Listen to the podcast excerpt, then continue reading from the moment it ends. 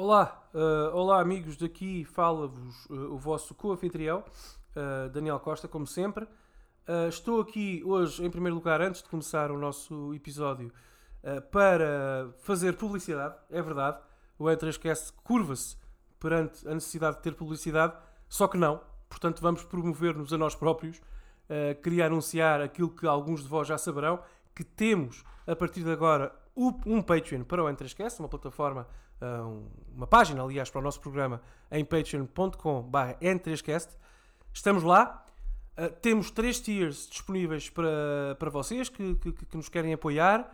Uh, devo confessar-vos que nós gastámos ou usámos muito do nosso tempo nos últimos meses a construir esses tiers e a garantir que uh, aquilo que lá anunciamos vos é entregue conforme o tempo avança e conforme vamos publicando no, novo conteúdo. Portanto, Uh, temos muito orgulho desses, desses três tiers e estamos muito contentes com essa solução.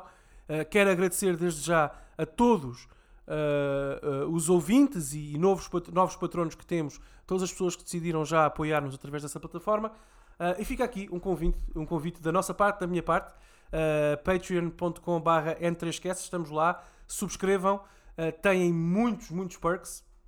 Escolham a tier, caso queiram apoiar o programa, claro, escolham a tier uh, que, que, mais é compatível com o vosso, uh, com o vosso orçamento ou com, a vossa, com aquilo que vocês pretendem também receber em troca, como é evidente. Um, sublinhando que o Patreon é sobretudo uma plataforma de apoio, mas enfim, uh, está lá. Uh, patreon.com.br n3cs subscrevam e comecem imediatamente a receber conteúdo Uh, tem, tem, por exemplo, um conteúdo que está bloqueado temporariamente, mas está lá ainda exclusivamente neste momento no Patreon. Tem o Returnal, uh, análise ao Returnal uh, por parte uh, do Luís. passarão a ter mais conteúdo também muito em breve. têm também acesso em todas as tiers a uma lounge, a um canal exclusivo para os patronos e para nós no Discord. Portanto, é mesmo muita coisa e acho que, como sempre, é melhor calarmos já e deixar que vocês explorem os tiers. Obrigadíssimo. patreon.com.br entrescast. contamos convosco. Obrigado.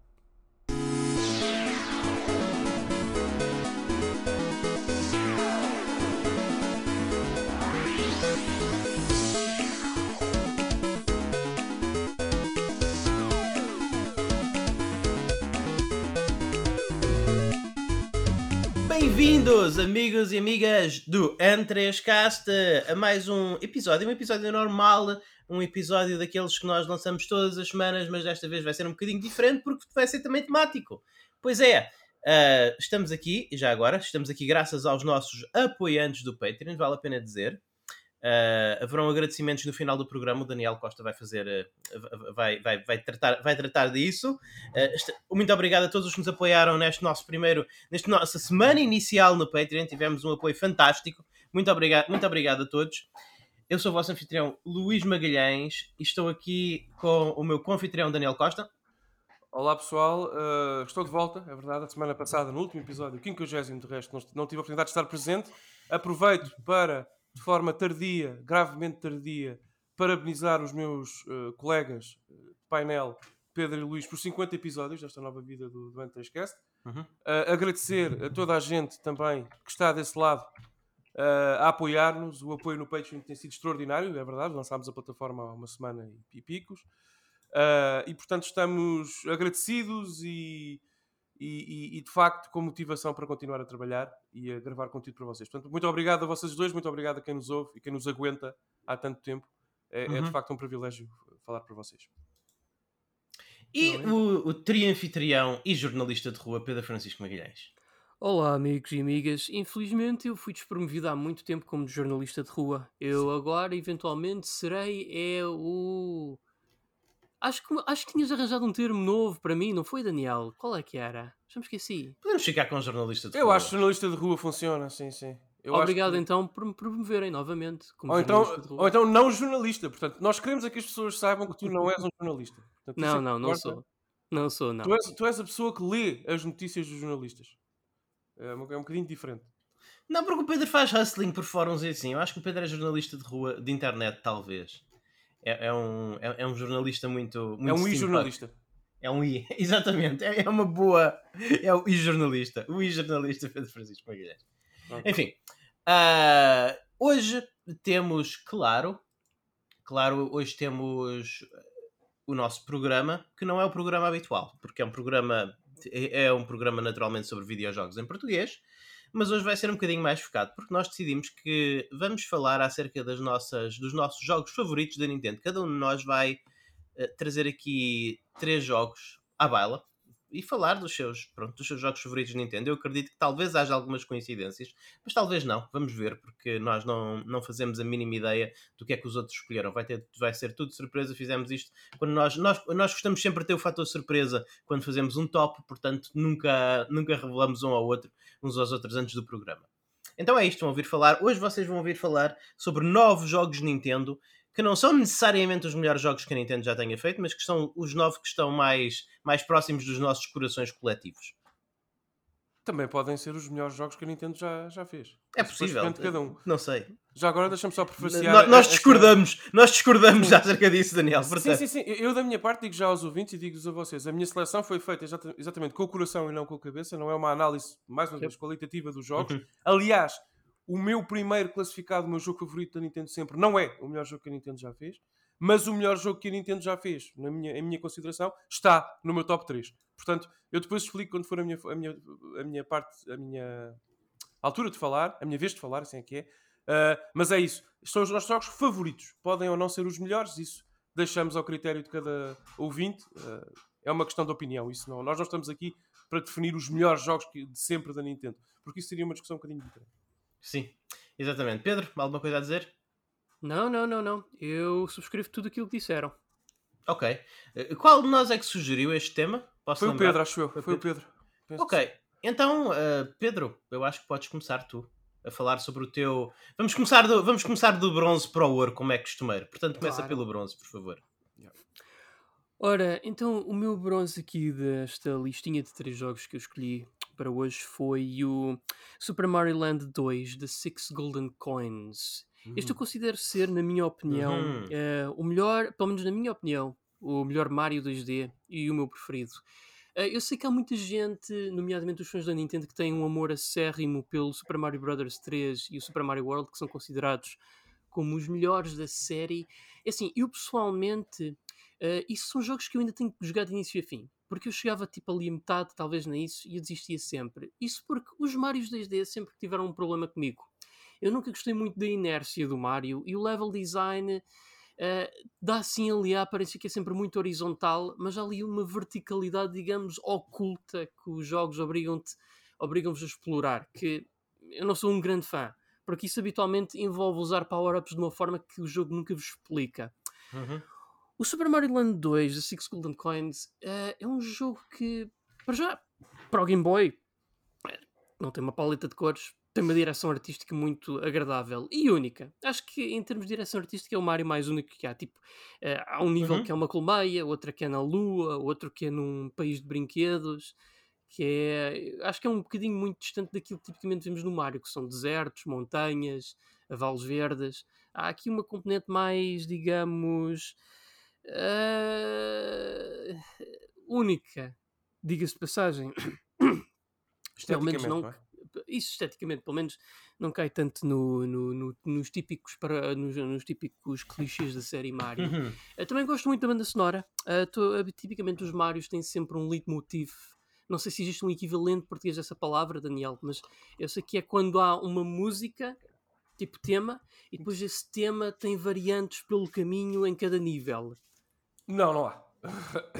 Não há, mas sim, mas sim. então vamos dizer leitmotiv. E eu acho que para mim o Super Mario Brothers ou o Super Mario Land 2 tem o meu leitmotiv preferido. Uh, pelo menos desde que começas aquele livro a nível introdutório, diga-se de passagem, ver o Mario a correr uh, naquele horizonte de uma praia é.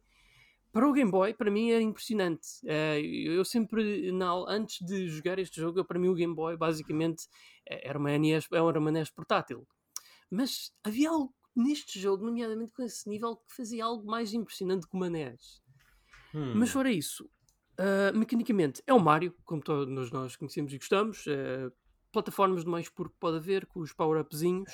Uh, mas eu gosto que o facto é que a inércia do Mario parece muito mais controlável não é tão floaty, não é tão pesado o Mario, se é que me faz entender, o que uh, também é um bocadinho contraditório, porque o, o Mario é um canalizador gordo, se formos a ver. Uh, epá, Fat shaming. Até o último, até, até a data, é o único Mario em 2D, tirando possivelmente o New Super Mario Bros. para DS, que eu consegui jogar de início a fim, sem problemas. É um jogo que não é muito fácil nem é muito difícil. Tem o escalão da dificuldade ali no lugar certo. Sendo que eu acho que até é um ponto introdutório bastante bom para quem nunca conheceu Mario em 2D. Uh, eh, o jogo tem os seus fãs também, uh, à minha semelhança, mas infelizmente é sempre muito sobre, sobrevalorizado subvalorizado, aliás, pelo Super Mario World e Super Mario Bros. Series, o que é uma pena porque eu acho que é um excelente jogo em todo o seu direito. Hum. Acho que apenas peca nos olhos de fãs é por pronto, não ter aquela grandeza em termos de conteúdo uh, que os outros dois têm, porque são efetivamente jogos muito maiores, por razões óbvias. E acho que é isso. Não okay. sei se há alguma coisa que me queiram perguntar, algo mais sucinto, algo que possa, possa pois, servir para eu, justificar. Não sei. Eu tenho uma pergunta. Sim. Pergunta, força, força. Daniel. Uh, em que medida a plataforma em que o jogo está influenciou a tua escolha? Ou seja, achas que o facto de este ser um, ser um jogo para Game Boy uh, percebes? Uh, uh, influenciou, influenciou positivamente a tua escolha? Essa plataforma traz-te memórias especiais e por isso também escolhes esse jogo? Eu atrevo-me a dizer memórias especiais, não concretamente ser a plataforma de Game Boy, porque eu Deixa-me diria... perguntar ao contrário, deixa-me perguntar ao contrário. Se o Super Mario World fosse um jogo de Game Boy, terias escolhido antes o Super Mario World? Não, não, não, não, não, okay. não, não, não, eu, não, não, eu escolhi mesmo o Super Mario Land 2 porque é a sua própria cena. Uh, e eu também tenho muitas grandes memórias associadas a isto. Aliás, este jogo nem, uhum. nunca foi meu, nunca tive este jogo físico. Isto, aliás, este jogo eu jogava físico num Game Boy clássico dos meus primos sempre que eu ia à casa da, da, dos meus avós, agora do meu tio, epá, nas férias do verão, e epá, aquilo era excelente para matar o tempo. Eu, eu já tinha jogado muitos Marios antes disso, mas não sei porque este foi uhum. aquele Mario que tipo. Uh, estão a ver aquela sensação quando o coração explode de felicidade? É isso. É isso que eu senti. Com... Não é que eu não sentisse isso com outros Marios, mas este aqui houve ali qualquer coisa quase orgásmico no coração. Ok. Nice. As tuas metáforas biológicas estão a ficar. Normalmente, quando o coração explode, não é um sinal de felicidade. E os orgasmos não se dão propriamente no coração, mas enfim. Bom, enfim depende é da pessoa, não é? Há pessoas que, que, que, que, esperam que o coração de outras exploda. Posso garantir-te isso. Sim, para ter orgasmos. E, essas pessoas jogam Mortal Kombat. Sim, sim. Exato. Uh, enfim. Uh, pois, eu realmente não conheço a, a minha eu tento, volta e meia, eu tento criar uma relação um bocadinho mais íntima com Marios 2D, eh, mas acabo sempre por me desinteressar. Eu, eu nunca fui o maior fã de Marios 2D. Eh, em termos de 2D, é engraçado que, eh, para mim, aquela, aquela rivalidade entre o Mario e o Sonic para mim nunca fez sentido porque para mim, é para mim, para Luís Magalhães, há claros vencedores. Eu, eu acho que todos os jogos 2D do Sonic são muito mais divertidos do que os jogos 2D do Mario e o contrário se passa para os jogos 3D. Eu acho que os jogos 3D do Mario são dos melhores jogos que existem à face da Terra e os, jogos, e os jogos 3D do Sonic normalmente estão mais próximos de Cocó. Mas os Super Mario Land são muito bons jogos, por acaso são. Sim, é, é, é, Pois, mas não. Não, não me. Sim, não te estimulam. Não me estimulam, não, nunca, me nunca me estimularam. Não, não estou a dizer que não, não lhes retiro o mérito como jogos, claro que são. Claro que. Há, há, jogos que eu não gosto porque são maus jogos. Não é o caso. Estes jogos não me estimulam simplesmente porque não me estimulam. Não são a minha cena, por assim dizer. Uh, mas reconheço-lhes todo o mérito, claro. E, e, esse é um jogo que eu tenho tenho algum interesse nos vários de Game Boy porque sei que estruturalmente são um bocadinho mais diferentes. São um bocadinho mais exploratórios, um bocadinho menos arcada, por assim dizer. Não, não faz, faz sentido, não faz, Pedro, o que eu estou a dizer? Sim, sim, pelo menos nomeadamente o segundo. O primeiro é muito mais arcada. Uhum. Pronto, ok, não, mas isso faz, faz todo sentido e obrigado Pedro por trazeres, yeah, por trazer esse jogo aqui, esse jogo, para, esse jogo para Game Boy. Já agora perguntar-te se esse jogo é daqueles que tem algum extra no Game Boy Color ou que é simplesmente o, só, só tem mesmo aquele, aquela paleta e já está. Não, mas se tu quiseres entrar por aí, há uhum. mods que colorizam o jogo por completo. Sim, Pedro, mas não vamos falar em mods para jogos Game Boy porque a maioria, a maioria, das pessoas que nos acompanha não vai fazer isso. Exatamente. Uh, mas sim, sim. Não vai jogá-lo dessa forma. Exatamente, exatamente. Pronto. Eu, eu, e, e de resto, é, é uma, é uma lacuna que eu acho que tenho mais do que vocês na minha, na minha carreira como jogadora. É que eu nunca, com exceção do Game Boy Advance, que é uma consola portátil que eu conheço com alguma intimidade, Yeah. Eu, eu quase nunca joguei consolas portáteis. Portanto, Eu, por acaso, Pedro, só para fechar a conversa do Mario Land 2, eu, tu, come- tu começaste por dizer, eu percebo, uf, quem sou eu sequer para, para, para dizer alguma coisa sobre isso, é a tua escolha, mas começaste por, por quase compará-lo e explicar-te à, à nossa audiência a razão pela qual eh, não escolheste o Super Mario World e, e o Brothers 3 também, e preferes este, e bem, mas eu ainda assim arrisco dizer que há uma razão para as pessoas e os fãs, de, como nós, não é? De Mario, uhum. uh, pensarem no Super Mario Bros. 3 e no World como os melhores da série. Não é que o, o Land 1 ou 2 sejam Uhum. inferiores, não é isso. Mas acho que a pureza do design, por exemplo, no World, é uma coisa Uhum. absolutamente insuperável. E depois também há outra coisa, só para fechar, que tu falaste agora no fim, que é o facto deste jogo não ser a cores, é um jogo a preto e branco, não é? Uhum. Uh, houve, tu podes criar o melhor, hoje em dia, 2021, o melhor jogo da minha vida pode ser um jogo a preto e branco. Atenção, não há, aqui não há quaisquer reticências ou bloqueios Uhum. mentais da minha parte em relação a isso. Mas ainda assim, um jogo como o Mario, na minha opinião, percebes isto? Eu não estou a contrariar a tua. eh, Na minha opinião, um jogo como o Mario precisa de cor. Eu acho que Hum. o Super Mario World ficou tão marcado na mente das pessoas porque, além de tudo aquilo que tu explicaste no Mario Land 2, corretamente, é também uma explosão de cor, percebes? Houve aquela Sim. história, aquela brincadeira que nós fazemos sempre, os verdes são muito verdes, eh, Mas quer dizer, mas é verdade, é verdade. Diz Mas o engraçado, Daniel, isto é a coisa que eu gosto do Game Boy, que é o que muitas vezes ahm, os americanos falam muito com o. Atari 2600, que é o fator imaginação. Ah, vezes sim, tu é sim. que tinhas que fazer aquelas cores e funcionava. Sim, sim, sim. Olha, tu, tu e eu, Pedro, A chegámos a, ter pixel uma. art são fantástica. A pixel art é do, do- da era Game Boy é muito boa. Uhum. O Pedro Magalhães e eu chegámos a ter uma conversa com o, o grande Dave, eh, que, que já não está cá, mas o grande Dave, tu lembras, sobre o Pokémon Blue. Sim, sim. Eh, Uhum. E que eu falei na altura com o Dave e eu expliquei-lhe, porque o Pokémon Blue foi exatamente isso para mim. Foi, foi, eh, foi o jogo em que eu percebi que a minha imaginação Sim.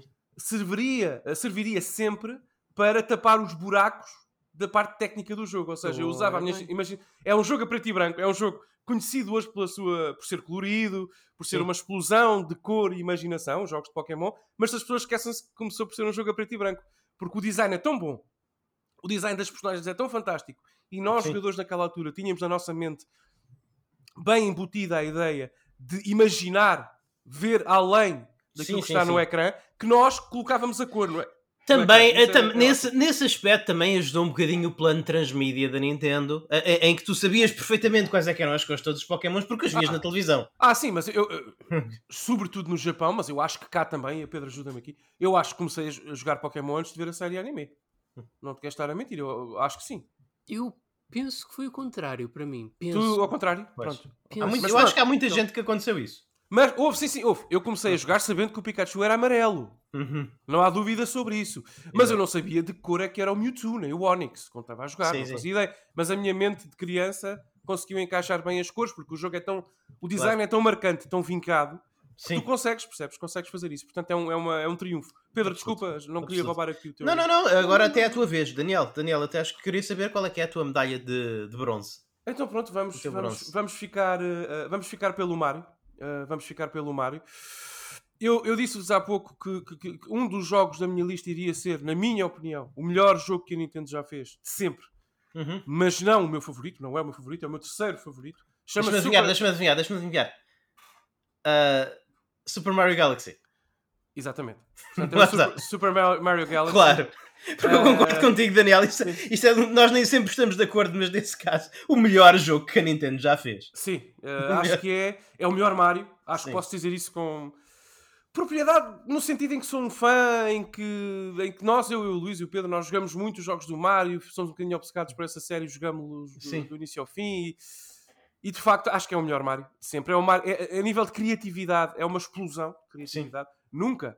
Eh, eu tinha visto, até à altura, até o lançamento do jogo, na, na geração Wii, tinha visto tanta nobreza de design, e eu nessa palavra incluo todas as virtudes daquilo que eu considerava, à altura ainda hoje também, ser um grande jogo. Um grande jogo para mim na altura tinha que ter tudo aquilo que o Mario Galaxy tem. Tinha que ter uma ide- identidade própria, vincada visualmente. Foi a primeira vez, lá está, que o Mario foi para a galáxia, para o universo, portanto tinha ali uma temática universal e do espaço muito vincada, pela identidade visual, lá está, as estrelas, a música, a melhor banda sonora da história da série Mario, claramente. Uh, a, pr- a primeira vez em que tivemos uma música orquestrada como deve Uhum. ser uh, no Mario e, e é, é banda sonora a ter, a ter. Uh, Portanto, acho, que- acho que foi a, orque- a- orquestra de uh, Filarmónica de Tóquio que, que gravou aquilo. Portanto, é uma coisa extraordinária. Uh, e depois, portanto, identidade visual já a conhecem, a música é extraordinária. Não vale a pena falar muito sobre isso, é um jogo muito conhecido. Sim. Mas lá está. Porquê é que ocupa o meu terceiro- a minha terceira posição, que foi uma, uma- uma posição bem disputada na minha cabeça? Eu tive, tive Uhum. dificuldades em fazer esta lista. Porque a jogabilidade é sublime.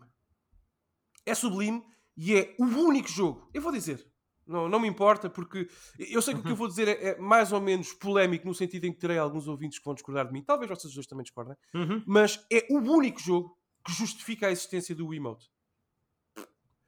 Tudo o resto são. O eSports é um belíssimo e divertidíssimo tech demo. Tens outros jogos em que a aplicabilidade da tecnologia é válida e funciona e não há nada a dizer. Mas justifica... foi o jogo que justificou a existência da Wii, para Uhum. mim. Porque de facto, de facto, o emote e a forma como tu interages com o ecrã, não apenas com o Mario, já sabemos, carregamos no A para saltar, saltar não é lógico para mexer, mas a forma como tu, como tu interages com tudo o resto cria ali uma envolvência mecânica e uma sinergia cinética absolutamente insubstituível. De facto, é, é- é- é- é divertidíssimo e prazeroso. Tu estás a controlar o Mario num nível, Uhum. sabendo que tens, tens que utiliz- utilizar o, o analógico do, do Nunchuck, como é evidente, uh, para controlar o Mario, o A para saltar, não, tudo o costume, e depois tens barra devs, utilizar o emote para apontar para o ecrã, para recolher as star bits, as estrelinhas, não é? Para teres mais, mais quase currency, entre aspas. Uh, também podes usar alguns truques apontando para os adversários para eles ficarem um bocadinho atordoados. Uh, Sim. portanto, há, há essa. É é quase para mim o primeiro jogo 3D a sério do Mario, em que eu me sinto lá Uhum. dentro, não apenas pela tridimensionalidade do design, como já sentia, por exemplo, no Sunshine ou no 64, mas também porque, perdoem-me a expressão, o jogo parte a quarta parede. O jogo permite-te entrar naquele mundo de forma quase tátil. Ah, e eu acho que isso é uma. portanto, se tu juntares isso, a grandiosidade do, do design, o- quase o arco da arquitetura no salto do Mario, que é perfeito no Galaxy e também é noutros jogos, como o Odyssey. ah, o, o quão bem desenhado o jogo é, o quão adorável é o pelo da rainha abelha quando, quando a escalamos pela primeira vez. Sim. Nu- numa época em que a Fa- Wii faltava, aí, fa- faltava aí um DualSense nesse, nesse tempo. faltava um DualSense. Numa, numa época em que a Wii estava a explodir em vendas, em popularidade e a solidificar-se também como uma opção válida para os jogadores, não só como uma casa de tech demos. Ah, acho que é o jogo da Wii, é o jogo daquela geração. Não é o meu jogo favorito daquela geração, é o meu, é o meu terceiro jogo favorito da Nintendo sempre, é o meu Mario favorito sempre. Uhum. Uh, e, e acho que é uma vitória em todos os aspectos. Curiosamente, para fechar, o jogo está incluído na coleção Super Mario 3D All Stars, agora que saiu para a Switch. Sim. Eu joguei meia hora, uma hora do jogo, é uma, é uma versão perfeitamente válida do mesmo. Ainda assim, eu convido aqui, deixo o rap, deixo o rap para os nossos ouvintes que tenham essa vontade, esse ímpeto, de Hum. experimentarem jogar ou com os Joy-Cons, portanto, para emular uh, o jogo na, na- na- na. Wii, a experiência da Wii, ou jogar até na Wii mesmo, porque eu acho que há algo a dizer sobre o emote neste jogo. Eu, eu, sinceramente não é. Não vou dizer que, que este é o meu. é, não vai haver mais nenhum jogo da Wii no meu top, spoilers, ah, mas Uhum. a Wii. Parece que a Wii existiu para que Super Mario Galaxy pudesse existir também. Ah, e, e esse é o maior mérito que eu.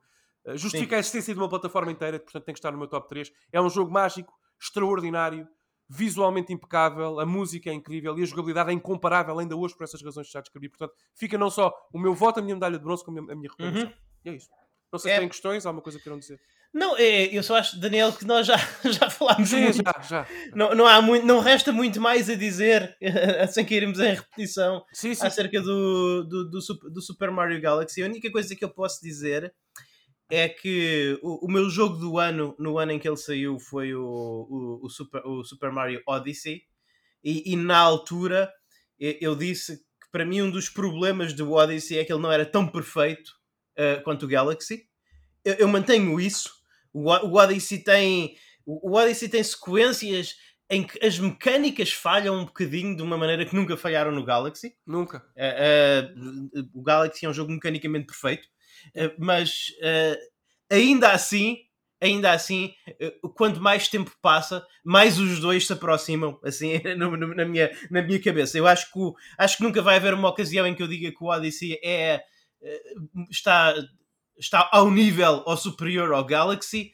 Mas, eu, mas eu, eu queria pedir a tua opinião, já que tu escolheste, já, já que tu, Sim, sim. já tu escolheste o Galaxy, eu sei que não vais escolher mais nenhum jogo do Mario. Não. Eh, co- como é que esses dois jogos coexistem na, na, na, na- na tua cabeça? Porque para mim eles cada vez, quanto mais eu penso nisso e quanto mais tempo se distancia entre os dois e eu de vez em quando jogo um e jogo o outro, cada vez eles são mais próximos, cada vez o, o Odyssey sente-se realmente aquela verdadeira sequela do, do Galaxy. É, é um, pelo menos é um sucessor espiritual, porque tenta, Sim, ah, ah, tenta ah, ou pelo menos Uhum. tenta ser mecanicamente tão grandioso e sublime. É. E é, mas, respondendo à tua questão, eu não escolhi o Odyssey, Uhum. pensei bastante sobre isso, sinceramente, eh, Uhum. entre o World, o Odyssey e o, e o, pronto, e o, e o Galaxy. Só que a minha resposta está naquilo, na tua pergunta. Portanto, o, o, o- o Super Mario Galaxy é perfeito. Uhum. E, e eu acho que o Odyssey não é. Acho que tem alguns probleminhas, mas isto é ridículo falar sobre isto. Quer dizer, num jogo Sim. tão, tão incrível, mas, mas todos os jogos têm Sim, problemas. tem no, no meio de 100 níveis, tem ali Sim. um em que há uma parte em que a Sim, câmera sim. atrapalha um bocado, não está tão bem. De- Deixa-me deixa Sim. dizer-te, deixa-me responder-te assim. O Odyssey, eu sinto que o Odyssey, sinceramente, não está tão confortável na plataforma onde habita como o Galaxy está, por uma razão muito Sim. simples. Tu, por exemplo, o Odyssey, tu não podes jogar bem o Odyssey com todos os comandos e todas as configurações de comandos da, da Switch. Uh, o jogo quer muito que tu jogues, às vezes em modo portátil, por causa do gyro, outras vezes quer que parece que dá mais jeito de jogar com o comando Pro. É um jogo um bocadinho uh, esquizofrénico no, no controlo, não na É. mecânica, são coisas diferentes. Uh, e portanto, eu acho que isso.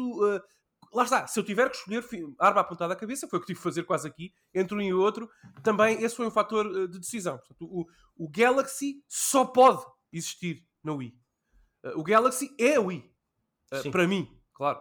Uh, portanto, é, é- é- é isso. E, sinceramente, mesmo assim, imagina, Luís, que não há cá uh, controles especiais e que tanto o Odyssey como o Galaxy são jogos tradicionais que foram feitos para se jogar com um comando, sei lá, da GameCube ou da Switch Uhum. Pro, não sei o quê, na mão. Ainda assim, eu acho que escolheria o Galaxy. Aí já, aí já por uma questão de preferência. Aí por uma questão de preferência, porque prefiro aquele tema do espaço e a Uhum. eu acho que a música, por exemplo, genericamente É, é sublime. a música é sublime, a música é, eu prefiro a música, é melhor para mim, a do Galaxy. Portanto, é uma questão, lá está, de intimidade com a plataforma e de preferência, a minha escolha. Portanto, acho que é essa a resposta. Ok. Pedro, Muito alguma bem. coisa que queiras dizer sobre o Galaxy, só para fecharmos? Eu acho que foi uma escolha acertada, Daniel, e agradeço-te, porque, é assim, é, eu, eu, eu sou sincero. Eu, por um lado, eu acho que prefiro o 64 simplesmente pelas memórias e mais pela Sim. simplicidade mecânica. Mas, Sim, sim. epá, sim. não posso desvalorizar o Galaxy de alguma forma, porque se o Super Mario Sim, sim. tipo, tinha... Se no Mario 2D tu tens os eixos X e Y e no, e no Mario 64 tens o X, Y, Z, epá, Sim, sim. o Galaxy parece que a Nintendo conseguiu acrescentar ali mais um eixo matemático que não existe para dar ali uma nova dimensão àquele jogo. Que É. eu só não chamo quarta dimensão porque a quarta dimensão é o tempo. Portanto, É eu o emote, sei. Pedro. É o É o- emote. é é- é- A eu nem- dimensão eu da do Nem Dimension. falo do emote, Daniel. Por exemplo, quando tu estás a caminhar numa esfera, o Mario vai. para- Tu consegues literalmente Ah, sim, sim. toda aquela esfera. A gravidade, as mecânicas de É, gravidade. e- Sim, yeah, sim, sim, tipo, sim. É incrível, é incrível. Uma, uma, É. uma dimensão completamente nova. Só uma Ah, coisa, ao Pedro, não sei se tu sabes isto. Tu sabes aquele, aquela apresentação que a Nintendo tinha há muitos anos atrás, o Nintendo Space World? Space, Ah, sim, Space sim. World, em que era, uma, era, um, era um antigo Nintendo Direct, quase, uma, uma conferência fechada para eles apresentarem produtos. Nessa conferência, quando eles estavam a fazer o pitch à imprensa e às pessoas ah, da GameCube, eles mostraram uma tech demo do Super Mario 128 bits, sabia-se lá o que ia ser, ah, em que aparecia essa mecânica da gravidade, que depois tivemos no, no- no Galaxy, em que de facto eles tinham uma bola, portanto, lá está, que depois tornou-se um planeta, não é? Em que o Mario estava sempre preso ao eixo de gravidade do centro. Ah, e depois, na GameCube, acabámos de ter o Sunshine, uma ideia completamente diferente, e depois na- na- na Wii, essa ideia deu, deu os seus frutos. Portanto, isto prova que a Nintendo acaba por sempre por, eh, por colocar na gaveta as ideias mais brilhantes que vai tendo, mas não, não gasta nada, não, não desaproveita, não acaba por desaproveitar nada, e isso é, é- Uhum. acho que é mais um é mais um sinal do brilhantismo desta, da- da- desta equipa. Já agora, a equipa que fez o, o o Galaxy foram, uh, foi a Nintendo Tokyo, a Tokyo ID, uh, e foi o início de grandes coisas para esse estúdio. Uh, de resto, eles também fizeram o Odyssey, claro. Claro. Uh, mas, yeah, uh, joguem Claro. Mario Galaxy, pessoal. Ok. Passando ao, ao- meu, eh, enfim, um pequeno, um, um pequeno prefácio. Eu, para este episódio, eu tive de fazer uma coisa que não faço normalmente, que é batota. Uh, porque eu, eu, sou bastante organizado, como já foi dito no nosso Discord, um bocado obsessivo, um, um bocado obsessivo compulsivo na organização das coisas. Então eu tenho uma lista de todos os jogos da minha coleção e todos esses jogos, os que eu acabei, uh, estão classificados de 0 a 10. E, e, então, para mim, isto seria, este top seria basicamente um exercício em abrir a lista da minha coleção e ver quais é são os top 5 classificados. O problema é que isso não funciona uh, por um par de razões. em primeiro lugar, porque os meus top 5 classificados de jogos Nintendo, uh, 3 são jogos 3 são jogos Mario e 2 são, são jogos Zelda. Portanto, uh, logo aí não, não funcionaria porque nós decidimos que íamos falar apenas de um jogo por franquia. E em segundo lugar, são jogos que nós já falámos até aos, até aos Astão. Yeah. Uh, eu, por muito que eu gostasse de ter outro debate de, de duas horas acerca como uh, Breath of the Wild que para mim é, é, é o melhor Zelda, o Daniel Costa vai-me falar durante duas horas acerca das armas que se partem. Eu ah, acho que eu não quero fazer isto neste programa. Portanto, uh, e também já falei muito do Wind Waker, acabámos de falar de Mario Odyssey. Portanto, eu, decidi uh, ir um bocadinho pelo fator da felicidade que os jogos me, me causavam uh, e, e, escolhi os meus, os, os, três favoritos alternativos do Luís. Os três favoritos alternativos do Luís. Portanto, eu, eu vou começar porque senão ia, ia estar aqui simplesmente a, a, fazer um exercício de repetição de jogos que nós já falámos muito, muitas vezes. Uh, como, por exemplo, metade do que eu teria a dizer já foi dito agora nesta conversa com o Daniel, aí, uh, falando do Odyssey e do, e do, Galaxy. Para ver se eu entendi, o, o, o teu top 3 não é o teu top 3 verdadeiro? O meu top 3, eu já falei demasiado do meu top 3. Eu vou então, tá dizer-te, tá eu, eu, vou passar aqui mais uma hora neste programa a falar de Super Mario Odyssey, Super Mario não. Galaxy e Breath of the Wild. Fala menos. Mas se é o teu top 3, é o teu top 3, não é? Tu é que sabes. Eu, eu gostaria. Tu, eu, eu, decidi trazer uma seleção que são o. É, é, é o top 3. É, é, o top 3 que eu não falei tanto. E, é e, que para mim, okay. e que para mim são pratica, estão praticamente empatados. Porque todos estes jogos na minha cabeça estão, estão, basicamente, estão basicamente empatados. Então, portanto, vou decidir fazer batota. Uh, até para, para a discussão ficar um bocadinho mais interessante, okay. que é isso que os nossos ouvintes querem. Uh, aqui está um jogo que eu amo, embora reconheça eu, a minha medalha de bronze, embora reconheça que ele, como mecanicamente não está, não chega aos calcanhares dos Marios que nós acabámos de falar, é ainda assim um, um, um jogo pelo qual eu vou ser sempre apaixonado. Eh, e, e, vai ser sempre um dos primeiros jogos que me vem à cabeça uh, quando se fala em Nintendo, e especialmente quando se fala em GameCube. Será o Chibi Robo? Não, ah, não, lamento, lamento, lamento, não, não. Uau, uau. A minha medalha de bronze vai para Luigi's Mansion. Ah, eu... o primeiro? Sim, o primeiro. Ok. Eu, uh... eu adoro, adoro, adoro, adoro Luigi's Mansion. É dos meus jogos favoritos, é, é dos meus jogos de Nintendo favoritos. E, e, e eis o porquê. Primeiro porque quando eu joguei era um jogo muito diferente daquilo que eu estava habituado a jogar. Ainda hoje eu não sei se eu sei dizer muito bem o que é que aquele jogo é. É um jogo de aventura, é um jogo de ação, tem um bocadinho de plataformas, mas a mecânica principal quando tu entras com o mundo não tem nada a ver com plataformas. Tem a ver com disparos em 3D na terceira pessoa, só que na realidade não disparas, tu tens um aspirador. É, é o jogo de caça-fantasmas melhor do que qualquer jogo de caça-fantasmas alguma vez feito. O, o mundo é absolutamente consistente e absolutamente deliciosamente feito. Aquela a mansão do Luigi's Mansion é, é realmente a personagem principal do jogo mais até do, do que o Luigi, mas há aquela cena, há, há, até aquela coisinha em que eu não sei se foi uma homenagem ou não ao abrir das portas do, do Resident Evil. Mas eu nunca me vou lembrar daquela primeira, nunca vou esquecer daquela primeira porta que eu abri, em que se vê a mão trêmula do Luigi a tentar a pegar na maçaneta da porta e a abrir a porta muito devagarinho. É, é um jogo que está cheio de personalidade. Os bosses são fantásticos e os bosses são fantásticos e, e, e, e memoráveis. Eu lembro-me perfeitamente, lembro-me do boss bebê, lembro-me do boss cantor gigante, lembro-me do boss da sala de jantar. Isto anos e anos e anos e anos depois. Visualmente também é absolutamente fantástico. Visualmente aquele jogo parecia, uh, antes disto se tornar um clichê, aquilo parecia mesmo uma animação da Pixar, muito mais do que qualquer jogo da, da Xbox ou, ou, da Play, ou, ou, da PlayStation 2, acho que se mantém um dos jogos mais bonitos da geração. Porquê? Porque a Nintendo soube ser muito restrita naquilo que ia retratar e, e como uh, se limitou, lá está, uh, a criar aquela, aquela mansão e aquela personagem. eh, conseguiu colocar muitos recursos e muito amor e muito carinho por trás disso e maximizar os recursos da consola. Falando nisso, falando no que falámos há bocado, este também é um jogo que foi absolutamente feito e encaixa-se perfeitamente naquele comando muito sui generis da GameCube. Yeah. É- Está perfeitamente feito por isso. Ah, o, o smart device que o Luís usa para se comunicar e para ver mapas e tudo é um Game Boy. Claro que é um. Game Boy Advance. Yeah. Claro que é um Game Boy Advance, perfeitamente representado ali. Era, por acaso? É. Eu acho que é o Color. Advance. Não, não, é? não é o Color, desculpa, é o É Color. o Color. É o Color. Aquilo não, tem, não diz Game Boy Terror ou qualquer coisa assim. É, Game Boy Terror, mas é, um é uma réplica do Color. É, Ah, é- ok. é- é- é retangularzinho. Pensava que era o É retangularzinho. É, é retangularzinho. Uh, mas, sobretudo, a- as mecânicas estão tão bem feitas que é i- incrível. Lá está. Hoje será mais fácil fazer gan- carregar essas sensações com a tecnologia que estamos ao dispor, especialmente lá está com o áudio 3D posicional e com o DualSense. Mas é incrível como com uma peça de plástico muito mais antiga a Nintendo conseguiu fazer na perfeição aquela mecânica de aspirar os fantasmas e de fazer tipo um eh, fazer tipo um, um enlaçar de fantasmas e, e lutar contra eles dá para, sen- dá para sentir através do comando lá está aquilo que nós estávamos a falar do Pokémon que a imaginação preenchível aos buracos Yeah. o, o, o comando da GameCube não puxa, não, não, não tem uma maneira de fazer sentir puxões, mas uh, toda aquela to- toda aquela combinação do audiovisual que se passa no ecrã faz-te realmente sentir que está alguma coisa a puxar contra ti. É, é, é um jogo que eu continuo a achar que é dos jogos mais divertidos que eu joguei na GameCube, e isso não é dizer pouca coisa, e, e eu tenho uma absoluta paixão por esse jogo. Portanto, eu estou aqui a dar-lhe a minha, a minha medalha de bronze ao Luigi's Mansion original. Muito bem, eu gostava de ter um remaster desse jogo. Sinceramente, acho que merece. Sim. Ah, e é uma excelente escolha, Pedro.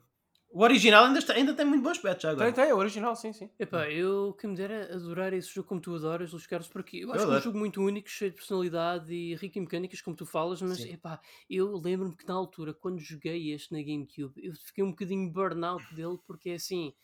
ah, não sei se tu partilhas esta mesma experiência comigo, mas eu sei que na altura quando nós tivemos este jogo para jogar na, na GameCube, nós não tínhamos cartões de memória. Mas como estávamos desesperados para jogar algo numa nova consola, eu, pelo menos lá fui eu e andei a Sim. jogar aquilo. E claro, como não podíamos gravar, eu tinha que começar sempre o jogo do início ou quando tivesse um game Sem cartão de memória. Isso é Sem maravilhoso. Isso Não, é é porque havia este problema que na altura. Eu, eu acho que eu é- optei por não me fazer passar por essa situação, Pedro. Eu acho que eu optei por não. Se fosse hoje, tinhas o a rest mode. Tinhas o rest mode hoje. Sim. Não era mal. era.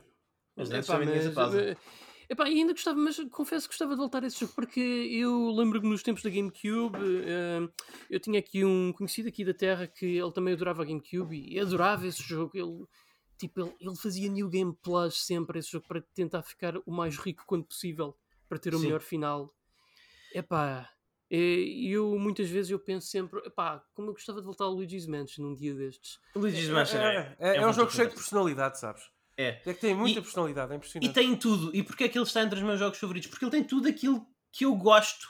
Ele é um jogo. o- o- os, os jogos que Luís Magalhães acaba por gostar mais eh, são os jogos que têm um, um espaço relativamente restrito, Yeah. mas muito detalhado para explorar, cheio Yeah. de segredos e segredinhos.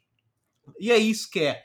E, e- e- e era genuinamente interessante. Tu estavas na, na- naquela casa e naquela mansão, e muitas vezes, para avançar no jogo, para progredir no jogo, tinhas que, tinhas que encontrar alguns segredos da mansão, umas passagens secretas, umas coisas que hoje não seriam colocados num videojogo como parte do caminho principal, porque seriam considerados eh, demasiado secretos, então seriam Mario Bonds na melhor das hipóteses Yeah, yeah, yeah. não é? Porque há, há- há coisas que estão legitimamente bem escondidas, mas que fazem parte do, do- da linha de jogo principal, do plano de jogo principal. Portanto, é, é- é um jogo que também isso é extremamente, extremamente recompensatório quando se passa, quando se passa por aí. Portanto, ah, eu lembro-me que na altura uma das coisas que os mídia, que os média mais, mais ah, apontavam como defeito na GameCube é que não tinha tido um, um jogo de Mario de lançamento, um jogo de Mario Sim. de lançamento. Ah, eu não senti isso. Eu diverti-me muito mais com Luigi's Mansion, Blasphemia, do que me diverti com o Super Mario 64. Já agora, as pessoas dizem corretamente que diziam na altura, eu lembro da imprensa criticar a GameCube por ser a primeira consola mainstream da Nintendo a não sair com o Mario. Isso não é verdade, Uhum. uh, porque nos Estados Unidos o Super Mario Bros. só saiu quase 4, 5 meses depois do lançamento da consola. Uhum. portanto isso não é verdade. Uh, mas, mas, mas enfim, uh, havia essa tradição. Sim. E deixa-me só dizer-te foi o primeiro, o Luigi, Luigi's Mansion, primeiro jogo do GameCube que eu joguei. GameCube é a minha pl- plataforma favorita da, da Nintendo, sempre com uma distância enorme para a Super Nintendo, que é a segunda classificada. Uh, e, e é um jogo marcante. Eu acho que é um bom jogo para se estrear uma geração, um bom jogo para se Uhum. estrear uma consola. Epá, e é um jogo fantástico. Parabéns pela escolha. Obrigado. E já agora, Obrigado. mecanicamente, as pessoas não dão um valor devido ao Luigi's Mansion. Não, o não dão. Mecânica, É mecanicamente é único. Não, vou, não tem a qualidade de um, de um Odyssey, de um Ma- Não. Quer dizer, não tem, obviamente Não. não, tem. Ah, nem sequer, na minha opinião, de um Sunshine, na minha opinião. Mas aquilo que faz, faz muito, muito, Exatamente. muito bem. Muito Sim. bem. Isso é Eu ótimo. acho que o jogo. Tu, tu era- nunca sentes, e isso é, isso é fantástico para um, para um jogo que tem uma mecânica tão única.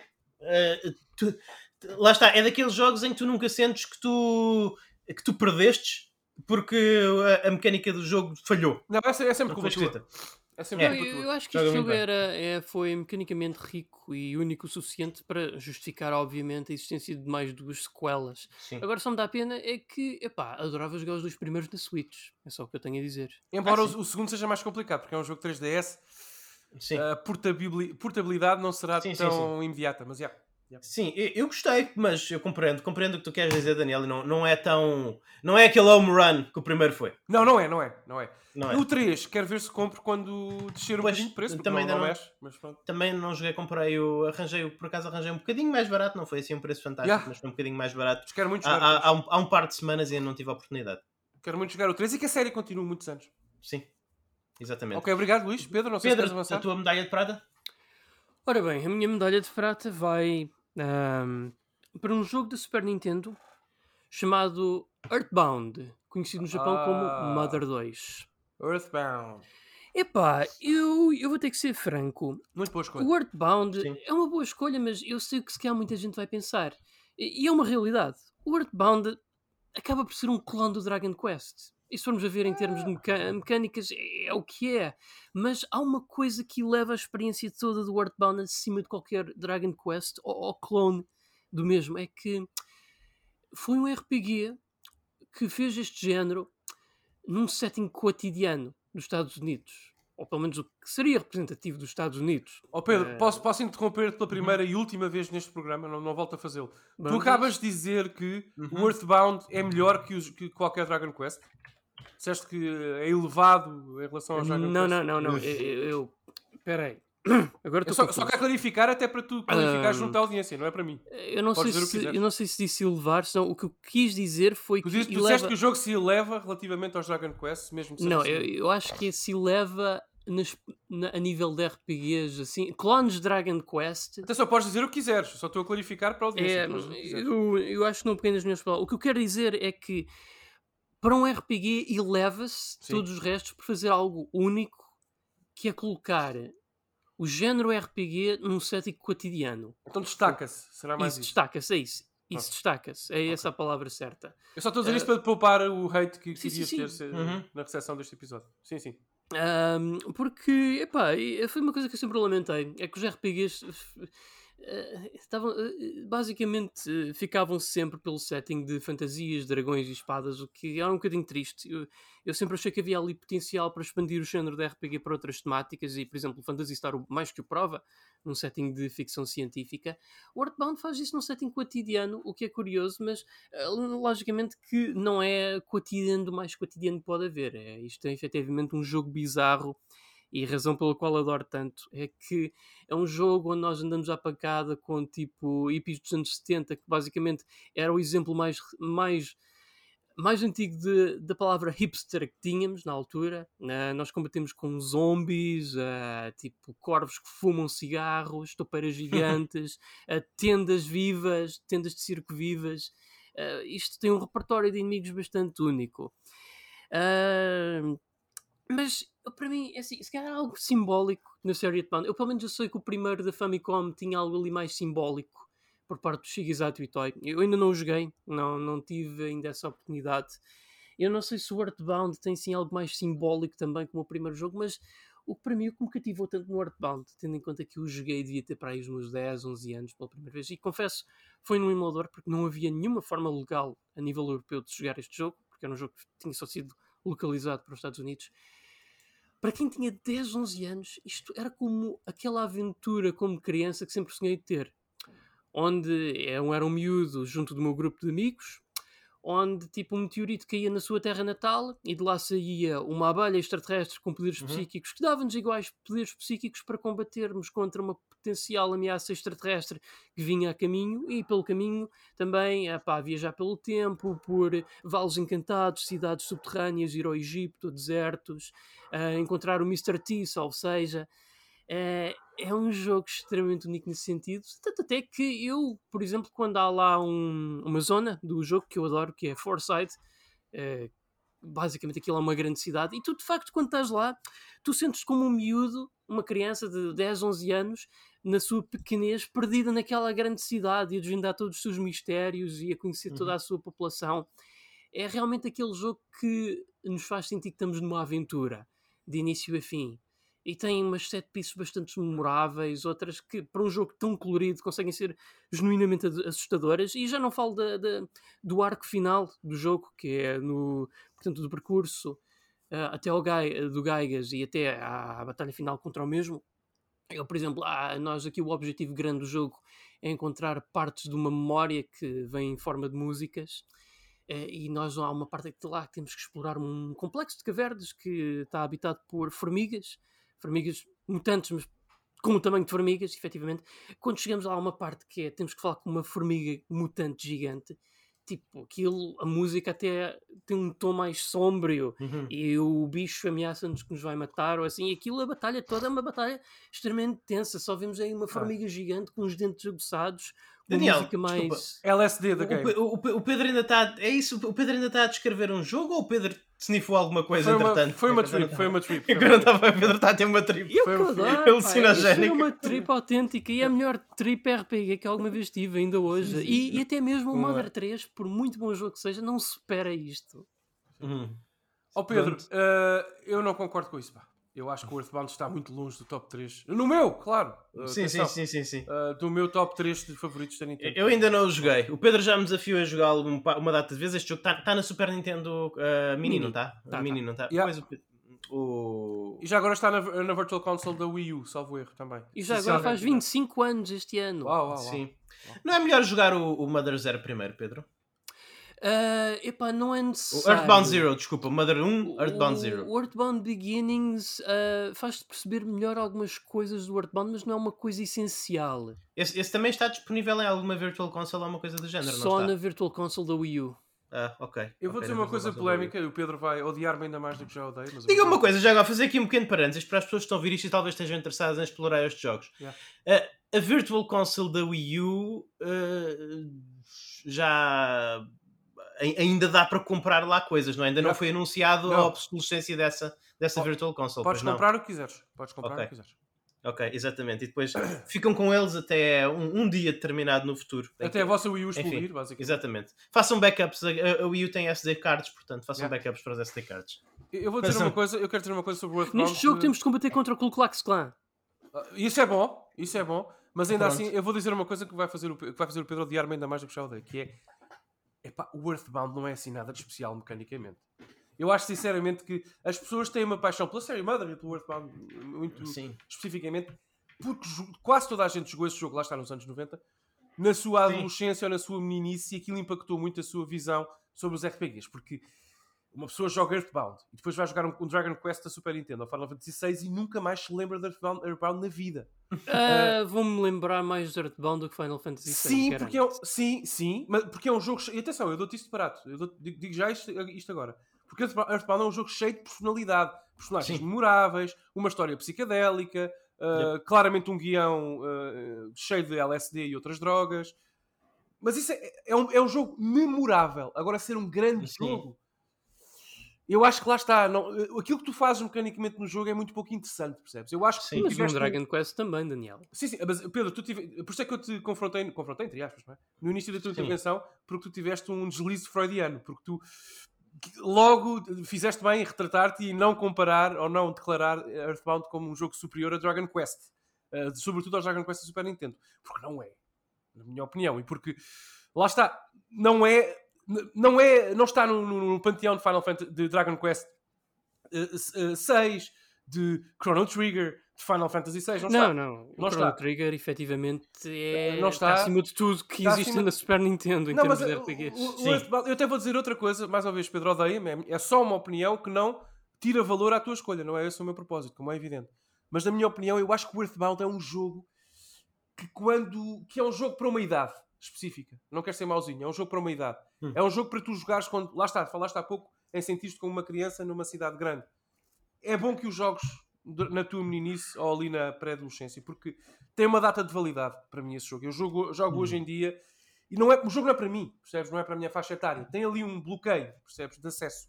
Para mim, é a minha opinião, estás a perceber, não estou a criticar-te. Uh, mas é a mesma coisa que os Kirby. Uh, quer dizer, é- é- o- mecanicamente os jogos Kirby são competentes, mas não há Hum. nada a dizer. Não há nada, quer dizer. é- é- Press A to win. Eu dizer, acho tem que eu estou a perceber que eu percebes? acho que o problema que aqui se trata é que o Earthbound, efetivamente, de um ponto de vista mecânico, não é nada assim. E foi logo o que eu referi desde o início. É um clone do Dragon Quest e os jogos de Dragon Quest mecanicamente são do mais simples que pode haver, mas Sim. eu acho que o Earthbound é aquele raro exemplo de que menos é mais. E, efetivamente é um jogo que comprova que não é necessário ser um jogo mecanicamente diverso ou até, eh, digamos, complexo Sim, para sim. justificar o fator fun. Às vezes, Claro, claro, às claro. vezes basta tudo o resto e tornar a mecânica em algo mais acessório. Eu- não, considero, a eu, não considero, eu não considero um grande jogo, Pedro, mas não nego a influência que teve em jogos como Undertale e outros. Nem, pe- eu nunca vou negar a influência do, do Earthbound. Agora, a grandiosidade artística e mecânica, acho que, a meu ver, é questionável, Luís. Não sei se isto faz algum sentido para ti. Eu não posso pronunciar muito porque eu nunca joguei este Ah, jogo. pois, ok. Lá está. Portanto, é um bocadinho difícil estar aqui a falar de um jogo que eu não joguei, nem, nem procurei grande coisa. Eu sei que o Pedro adora este jogo e esta série. Sim, sim. Ah, eu sei que há muitas pessoas que se juntam ao Pedro ah, nesta paixão. Eu tenho curiosidade, eu tenho curiosidade em jogá-lo, mas lá está. Porquê é que eu ainda não o joguei? Porque eu tenho uma ligeira noção que o que me aguarda ah, são duas ou três dúzias de horas de combate JRPG repetitivo, que é uma coisa que, eu- que me deixa logo assim um bocadinho acanhado. Ya, Pedro, não sei se queres responder, ah, Luís. Ah, pá, Nos. RPGs antigos, isso é problema. É o mesmo motivo pelo qual eu tive sérias dificuldades em, por exemplo, acabar o Final Fantasy VI de início a fim. Mas o que é que efetivamente elevou a est- ou levou-me a ir até ao fim com esse jogo? Ah, pá, foi os personagens, foi a história, até de certa medida, que não é extraordinária, mas há valor ali para se ter. E o Claro. Earthbound não é muito diferente disso. Mas temos que ver, são jogos da sua altura. E os Pois. melhor, até os melhores, até os melhores, com a idade, epá, há aspectos que não envelhecem muito bem, mas não obstante isso, epá, o seu todo, em vez de vermos o todo e não só as partes, quando Uhum. combinados, epá, fazem ali uma experiência do qual vale a pena voltar atrás só por isso. Mas Pedro, só para fechar, se viesse um alienígena agora à Terra e me, e me perguntasse a mim, não a ti, ei, eu ouvi falar de uma consola chamada Super Nintendo, diz-me aí três JRPGs que eu tenho que jogar na Super Nintendo. E se eu dissesse Dragon Quest, Chrono Trigger e Final Fantasy VI, tu ficarias muito triggered? Era uma coisa chata para ti, deixar Earthbound fora? Eh, Por acaso, nesse aspecto- Por acaso esse exemplo é um bocado infeliz, Daniel, porque eu acho que especificamente se fosse uma pessoa que, se fosse um ser que não conhecesse a sociedade humana, eu acho que esse é um dos Ah, poucos tá casos bem. em que eu Ah, recomendaria não. o Earthbound. Ok, ok. Acho Uma, uma pessoa que eu conheço amanhã, vocês percebem, percebem nunca, nunca jogou Super Nintendo, não tem qualquer intimidade com o catálogo. Tu ficarias eh, chocado, Pedro? Achas que não, não faz sentido para ti? Não, eu teria. Deixar que- o Earthbound é assim, fora, concordo, concordo com o Chrono Trigger. Teríamos de acrescentar o Earthbound e atrevo-me a dizer pá, para o terceiro jogo. Pronto, Eu és um, para Final, não- é- és eu- um Final Fantasy VI hater. Eu Já para já não punha Final Fantasy nessa Pronto, lista. ok. Eu não Ok, punha. ok, pronto. Eu respeito. É a escolha do Pedro. Eu, eu, eu acho que não, eu, eu acho que não punha Final Fantasy se eu tivesse por Earthbound. Eu acho, eu acho que metia aí o Super Mario RPG. Sim, Uma boa escolha. sim, Acho que sim, meti aí. sim. Yep, yep, É boa isso, escolha. é isso. Pode Enfim. combater com qualquer Dragon Quest esse, para, para tirar o lugar ao top 3. Yep. Exatamente. Enfim, Daniel, vamos passar a tua medalha de prata? Ah, é já a minha vez? Ok. Sim. Bom, a a minha medalha de prata é. Isto não vai chocar ninguém, eu acho que é evidente. The Legend of, the- of Zelda Breath of the Wild. É verdade, meus amigos. Ah, Claro, claro que não é. Acham, finalmente, finalmente. acham que eu alguma vez Daniel, escolheria- Daniel Costa viu a luz e Acham que eu alguma vez escolheria Breath of the Wild para o meu top de alguma coisa? o melhor Zelda. Não, o melhor Zelda é a minha medalha de prata que se chama The Legend of Zelda The Wind Waker. Ah, Ou Zero Dano Densetsu Toki no Baton. Te- Teve muito perto de figurar nas minhas escolhas, Daniel, muito próximo. Kaze no Baton, não é Toki, Toki é tempo. Kaze no Baton. Muito próximo. Ah, claro que é o Wind Waker, porque tem- o, que é que nos falta, o que é que me falta dizer sobre o Wind Waker? O que é que me falta dizer sobre o Wind Waker, que já não disse neste programa? É um jogo extraordinário. É um jogo Sim. sublime, transcendental. É um jogo que aproveita as ideias de design que funcionaram com Ocarina of Time e até Majora's Mask tem algum sentido, mas sobretudo com Ocarina of Time. E depois eu, eu sinto que quem, quem, quem escreveu o esboço, o design doc do Wind Waker, disse, disse para si próprio: Ei, deixa-me aproveitar tudo, tudo, tudo, o, o ótimo e incrível que fizemos com o, com o Ocarina of Time e partir a roda. E a Uhum. partir daqui mando eu, entre aspas, e vamos reinventar a roda, vamos parti-la, vamos mudar aqui o status quo. E Uhum. o Wind Waker foi. Eu, eu relembro, relembro a má recepção dos fãs de Zelda, não só Sim. do público em geral, ao Wind Waker, sobretudo por, causa da, da, da- estilo do estilo gráfico, Pedro, obrigado, que é vetorial, portanto é um estilo cel Sim. shading semelhante a Jet Set Radio por aí. Não é bem a mesma coisa, mas é cel shading.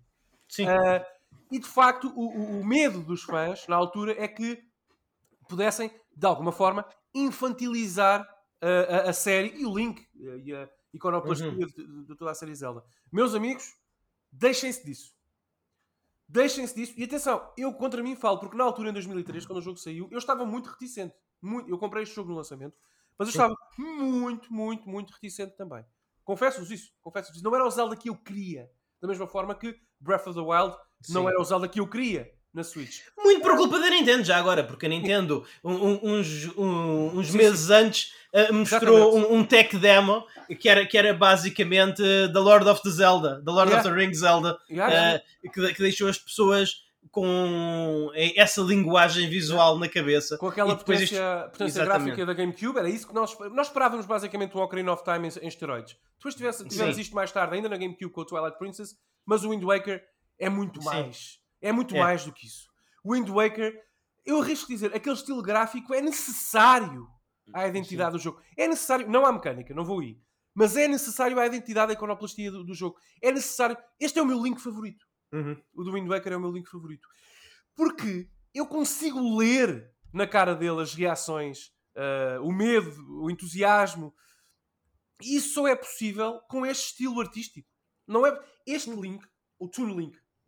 Hoje em dia Sim. chamamos disso, não é? O Toon Link só é possível existir e viver neste universo encapsulado deste jogo assim.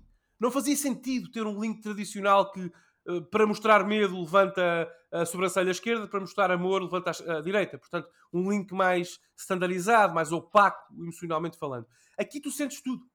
Tu, Uhum. quando derrotas o Ganon no último nível do jogo, na última batalha de, de boss do jogo, Sim. e lhe espetas a- a- um Claro. facalhão Um- na, na cabeça. Um- uma das boss battles mais épicas mais da história dos da, história- da videojogos. história da Nintendo, garantidamente. Sim. E, e, e um facalhão ah, na testa, tu Sim. consegues olhar para o Link e ver e sentir o que ele está a sentir. Ah, é uma coisa muito. torna o jogo imediatamente pessoal. E isto, Uhum. atenção, não apenas nos grandes bits mecânicos da, da narrativa, como a batalha final contra o Ganon, mas Sim. também em coisas pequenas, quando ele pega num porco na aldeia inicial. Sim. quando ele está a ser atacado verbalmente pela, pela Zelda, enfim, ah, por uma das personagens principais ah, num barco, tu sentes muito este Link. Este Link, é, é- é- continuando a ser uma personagem não verbal, é a Uhum. personagem mais eh, que, mais, que melhor se expressa. É o Link mais expressivo de toda a série. E, e é muito importante no Zelda porque nós somos o Link. É muito Pois. importante. O Link chama-se Link também por causa disso, porque ele é o Link, ele é uma ligação entre ti, entre o comando e, e o que está a acontecer Uhum. no ecrã. Ah, portanto, é, é sinceramente o melhor Link da, da, da série Zelda.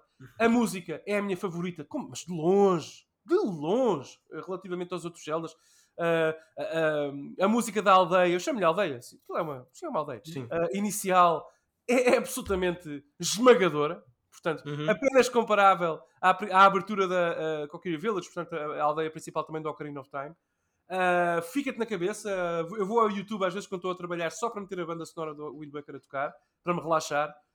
Uh, é de facto um jogo escape.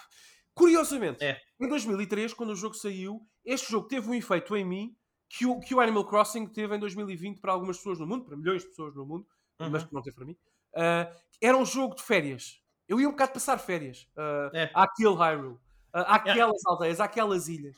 É um jogo Eh, com um pace muito relaxado. Muito é, relaxado. é. Pá, Mas isso, é- é, isso não é mau. Eu queria perguntar-te, Daniel, Sim. eh, eh, em relação àquilo que as Já, pessoas. agora, desculpem os ouvintes, eu já, eu já disse quase. É que eu já falei tanto do Wind Waker ao longo da minha participação no programa. Sim, que- sim, sim. eu, eu- e- para começar, isto só justifica mais a minha decisão de ter sido um bocadinho criativo com a minha escolha de jogos favoritos, Sim, porque sim. senão ela era igual à tua. sim. Porque senão, porque senão era igual à tua, porque senão eu ia dizer que o meu jogo favorito é o, Mario, é o Super Mario Galaxy e o Wind Waker e depois mais outro que se calhar, quem sabe, suspeito fortemente que seja o que tu vais meter em primeiro lugar. Yeah. Portanto, íamos ser, portanto, isto ia ser os nossos jogos Nintendo favoritos mais os do Pedro. portanto, ainda bem que eu optei por tentar Yeah, ser yeah, um bocadinho mais criativo. ser um bocadinho mais criativo. Mas enfim, Eu aplaudo isso, mas não É, posso é, deixar de escolher. É, Este é o meu top 3, portanto eu tenho que Sim. trazer aqui. Era este o Ah, as pessoas, ah, pronto, o... quando eu falo em Wind Waker e eu digo que o adoro, as pessoas normalmente dizem, mas e aquela, e, e aquela sequência de andar atrás do, do Triforce? Ah, eu tenho, Eh, eu tenho a minha eu- resposta preparada para essa. eu, eu, eu digo sempre, e eu quero saber se tu concordas comigo, que isso faz parte do jogo e, e que é suposto ser assim. E que, e, que quando, e que se a encurtarem, quando a encurtaram, na, quando a encurtaram na versão HD, não foi muito prejudicial ao jogo, mas tirou um bocadinho daquele sabor, porque era suposto isso ser uma quebra de ritmo. É, é, é suposto isso ser, lá está, se uma, se uma aventura são cumes e vales, esse era suposto ser uma montanha especialmente mais ardilosa de subir. E, e enquadrava-se bem no sítio em que encaixou no jogo. Eu a isso é uma crítica que frequentemente uh, Sim. que o jogo recebe frequentemente. Eu a isso respondo três coisas. Em primeiro lugar, Uhum. concordo contigo. Uhum. Tudo o que tu disseste, reforço assim por baixo. Em segundo lugar, as pessoas têm que entender. Houve, hoje em dia, hoje, em 2021, como tu sabes, há muito Sim. a tentação, existe a tentação das pessoas compararem os videojogos ao cinema. Porque têm uma identidade, têm uma, uma, uma, uma linguagem mais visual e, e- do ponto de vista mais leviano, eu compreendo essa comparação. Mas a, a- outra arte mais facilmente comparável aos videojogos é a música, não é o cinema. Porque um bom um, um design doc de um jogo, um bom game design, é comparável a uma boa peça musical. Tu tens que ter tempo para respirar. Tu tens Sim. que ter tempo para respirar. Tu- os jogos com o melhor design da história, nós já falámos no N3 sobre alguns, e Wind- incluo o Wind Waker nesse leque, tu tens que dar espaço. Tens que dar espaço para respirar, para, eh, para o jogo se encontrar consigo próprio, para tu poderes usufruir da harmonia eh, das- eh, que as mecânicas oferecem. E essa parte do Wind Waker é exatamente isso.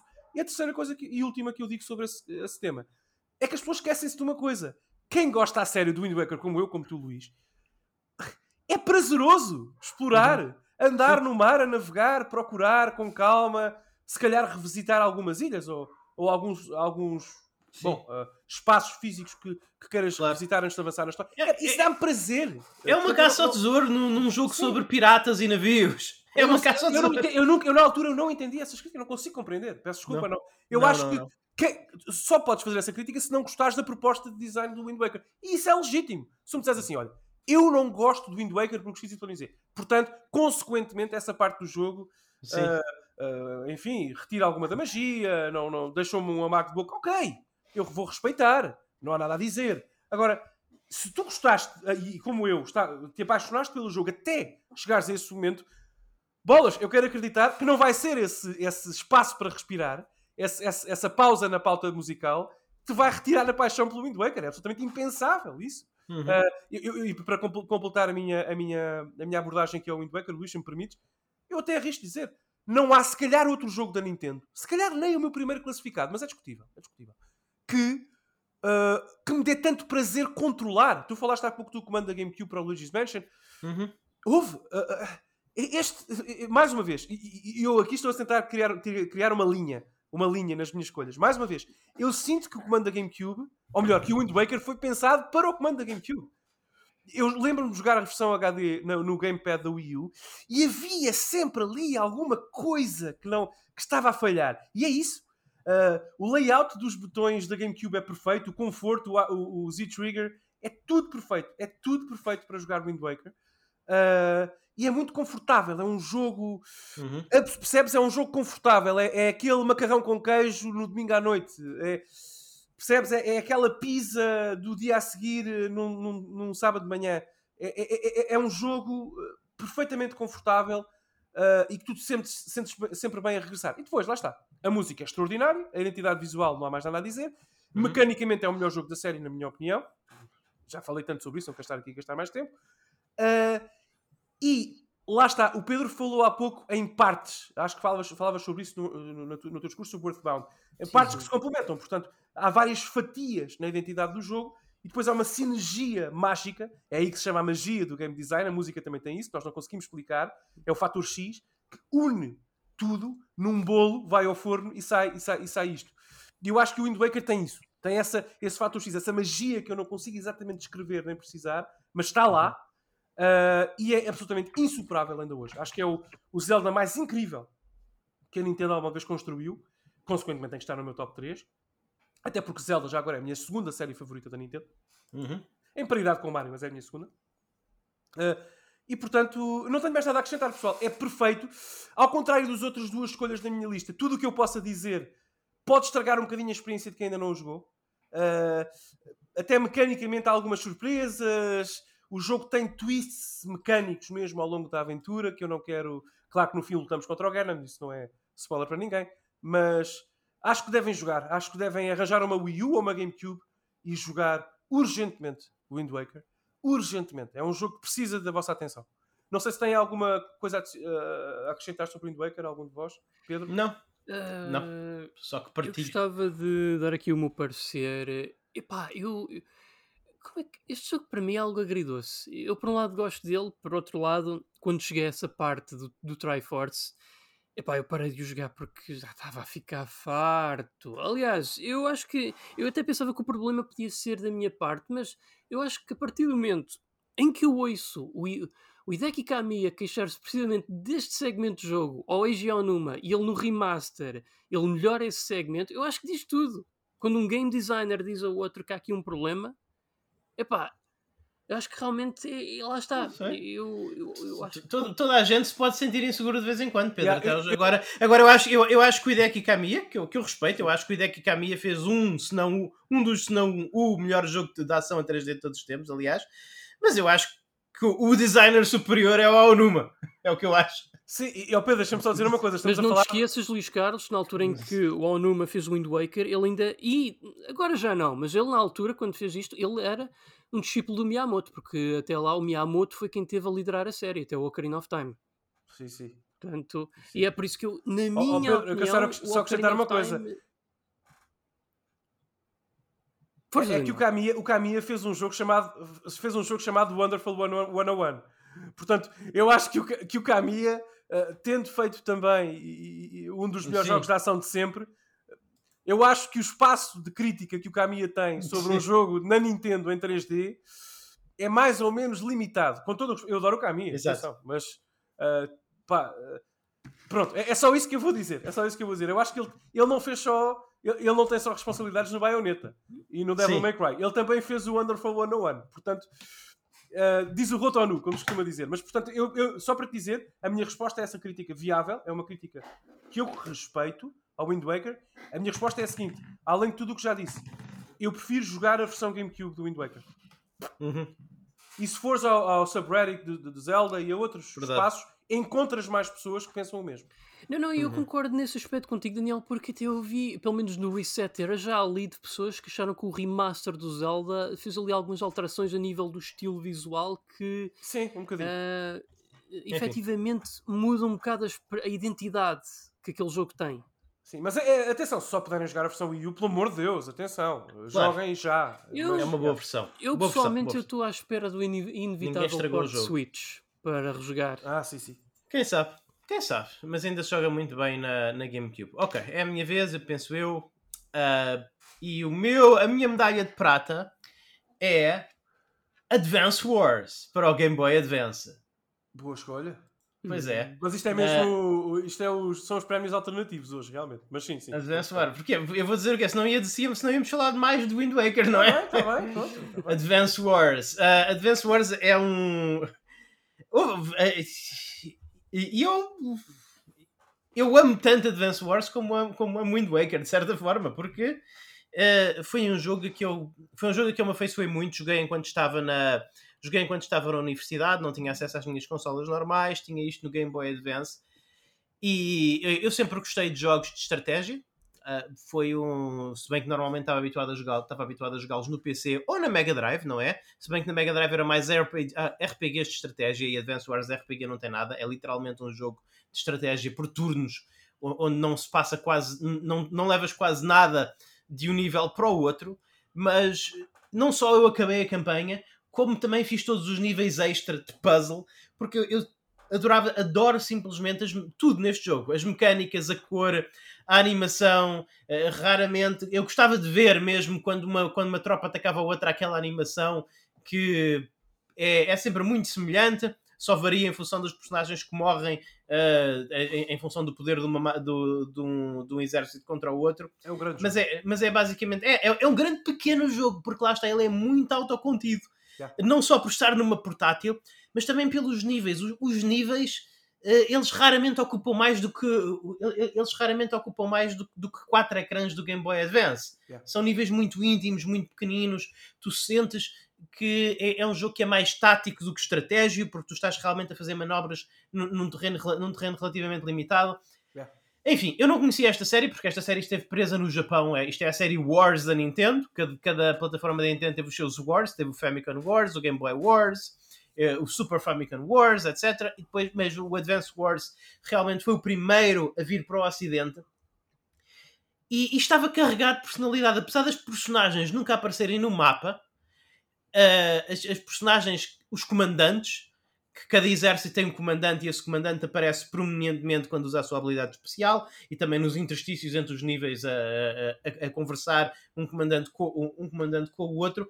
Os comandantes têm tanta personalidade e aquilo que eles fazem, a, a forma como as ações dele influenciam no mapa, tem tanto a ver com a, com a sua personalidade enquanto personagens que há ali um encaixe muito bom de, de, mecânica com, com personagem e história, de uma forma que faz um jogo que tem uma história e uma narrativa relativamente leve, não, não é uma história com, não é um jogo com grandes cutscenes, não é um jogo com grandes diálogos, mas ainda assim tu ten, sentes que há ali uma, uma ligação muito íntima entre, entre mecânicas e personagens.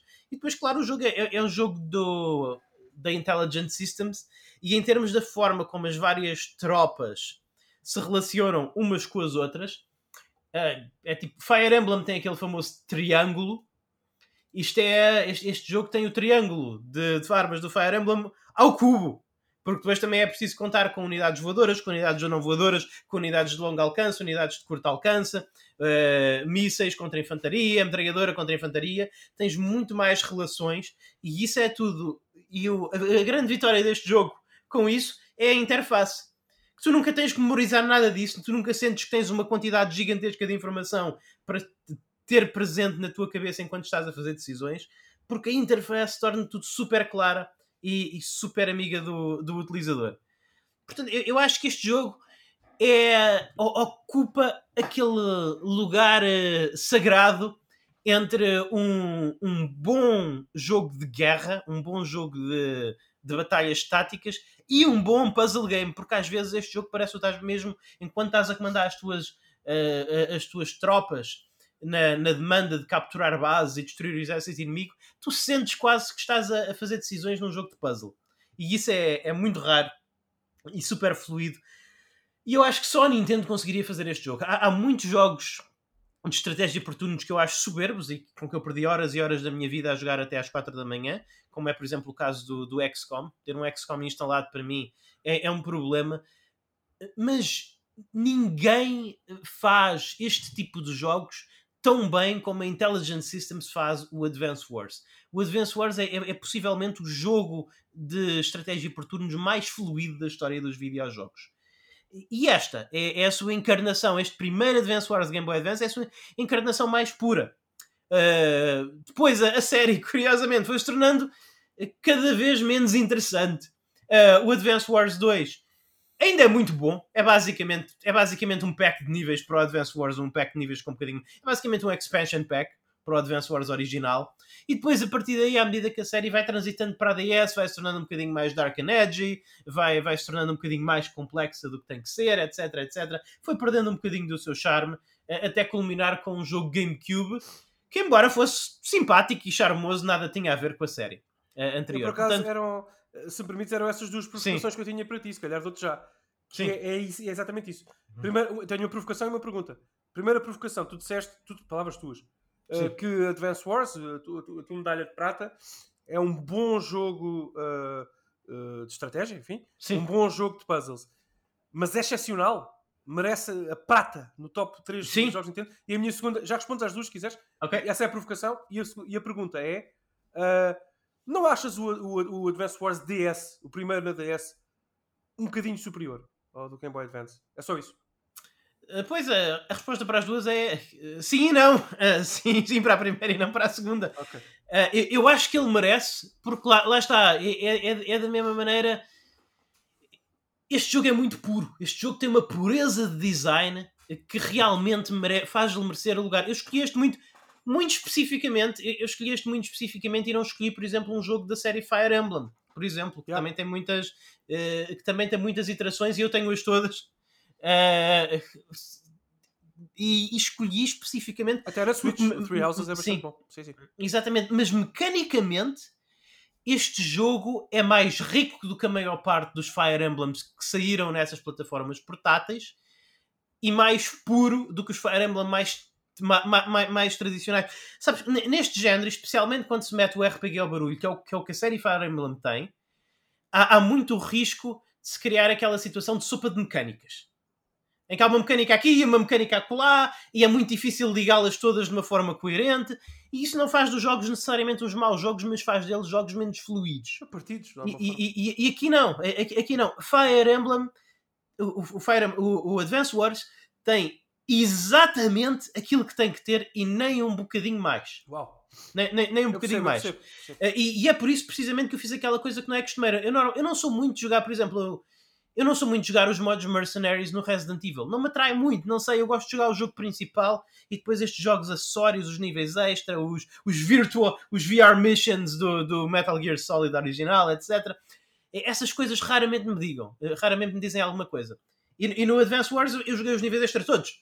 Porque aquilo é simples, porque eu precisava de mais, porque aquilo é, é é absolutamente, é, é, sublime, é absolutamente divertido, é absolutamente divertido, se, se, encaixa tudo perfeitamente, encaixa ali tudo perfeitamente. Acho que é o melhor, uh, acho, acho que é o melhor equilíbrio mecânico que a série teve e faz isso melhor, porque uh, uh, o, o Fire Emblem é um jogo mais complexo em termos de mecânicas RPGs, mas é um jogo mais simples em termos de mecânicas de estratégia por turnos e isso não é tão agradável, na minha opinião. É bom que exista, porque eu gosto de RPGs, claro, mas, mas lá está. O, o, quando eu estou a jogar um Fire Emblem, eu estou sempre a pensar: estas mecânicas de combate são muito básicas e depois há uma data de tralha entre batalhas com que eu tenho que lidar que tem piada, mas quebra um bocadinho também a minha experiência é, nas batalhas, etc. É um jogo um bocadinho mais esquizofrénico. Como tu falaste um bocadinho do Mario Fire Emblem, é um jogo um bocadinho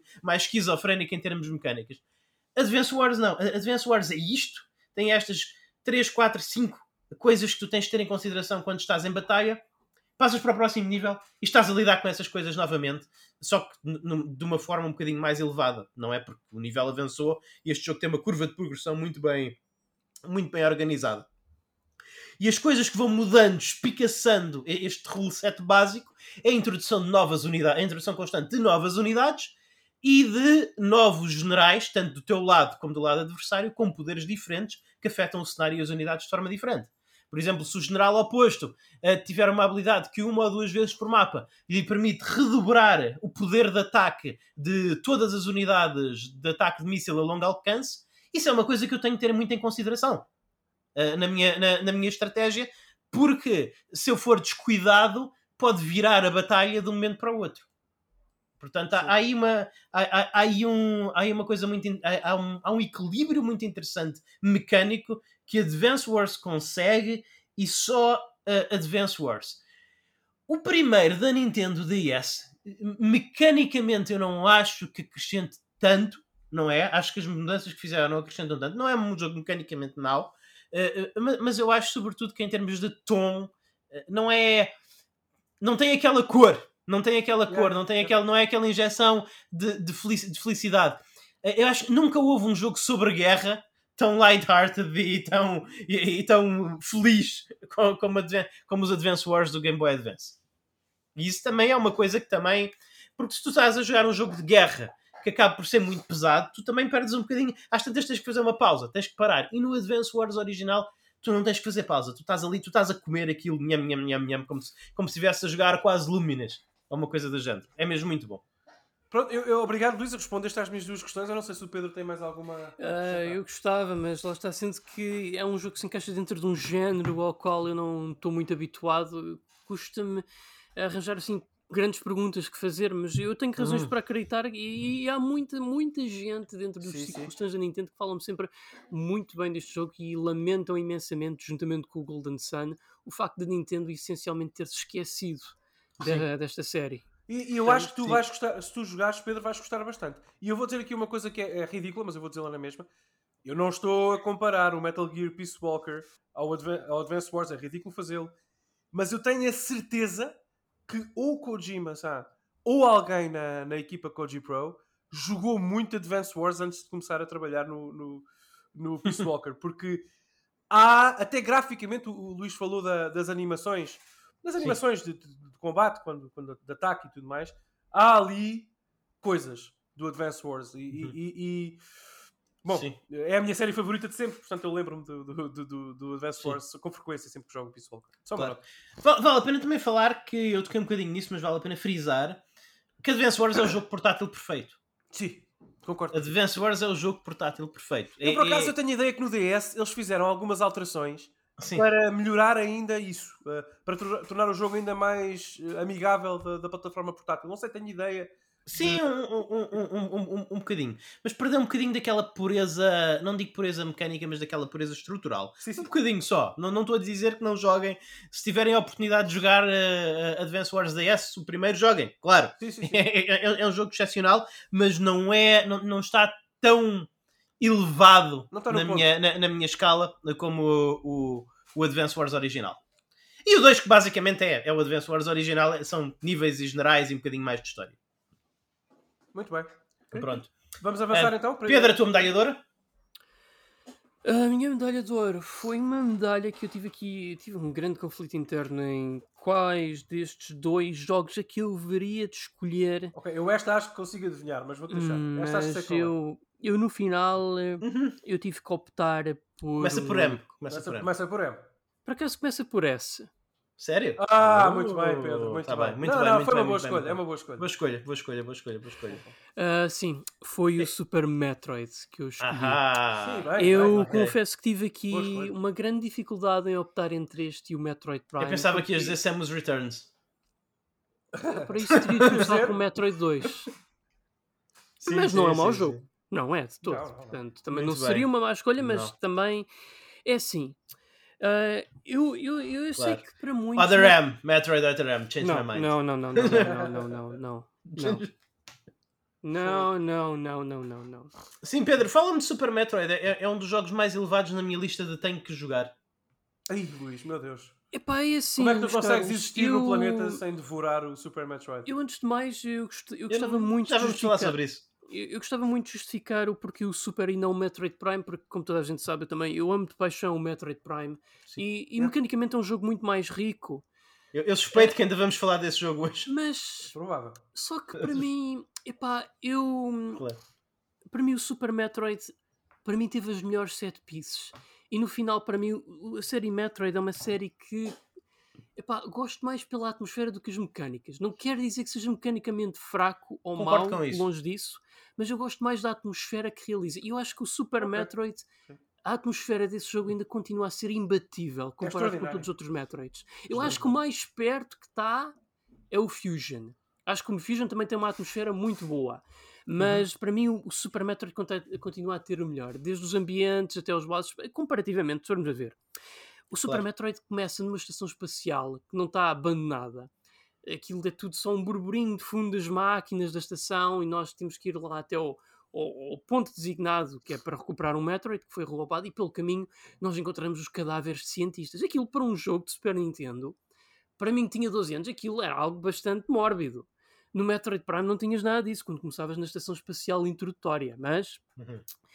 mas isto por dizer que, pá, no final acaba por ser eh, um Metroidvania. Aliás, o Super Metroid é considerado como. É o primeiro. junto- Não só o primeiro, como também o dos, o dos mais exemplificativos do design Metroidvania, Sim, sim, juntamente sim, sim. com o Castlevania Symphony of the Night. Aliás, eu, Sim. tive, eu ainda tive a liberdade há poucos dias de ir ao Castlevania Dungeon, que é, é um site dedicado a tudo, tudo quanto seja Castlevania, e lá num segmento que é jogos parecidos com Castlevania, um dos que lá está é o Super Metroid, e lá o que eles dizem num parágrafo é: se tu gostas de Symphony of the Night, obrigatoriamente vais gostar de Super Metroid. É É, como uma lei escrita. Exatamente. E pá, e eu devo dizer que o Super Metroid nesse sentido e todos os outros continua a ser imbatível e superior ao, ao Metroid Prime. Go- Adoro, adoro Metroid Prime, mas para mim o Super Metroid, para mim, e, e até porque há uma razão específica para isto.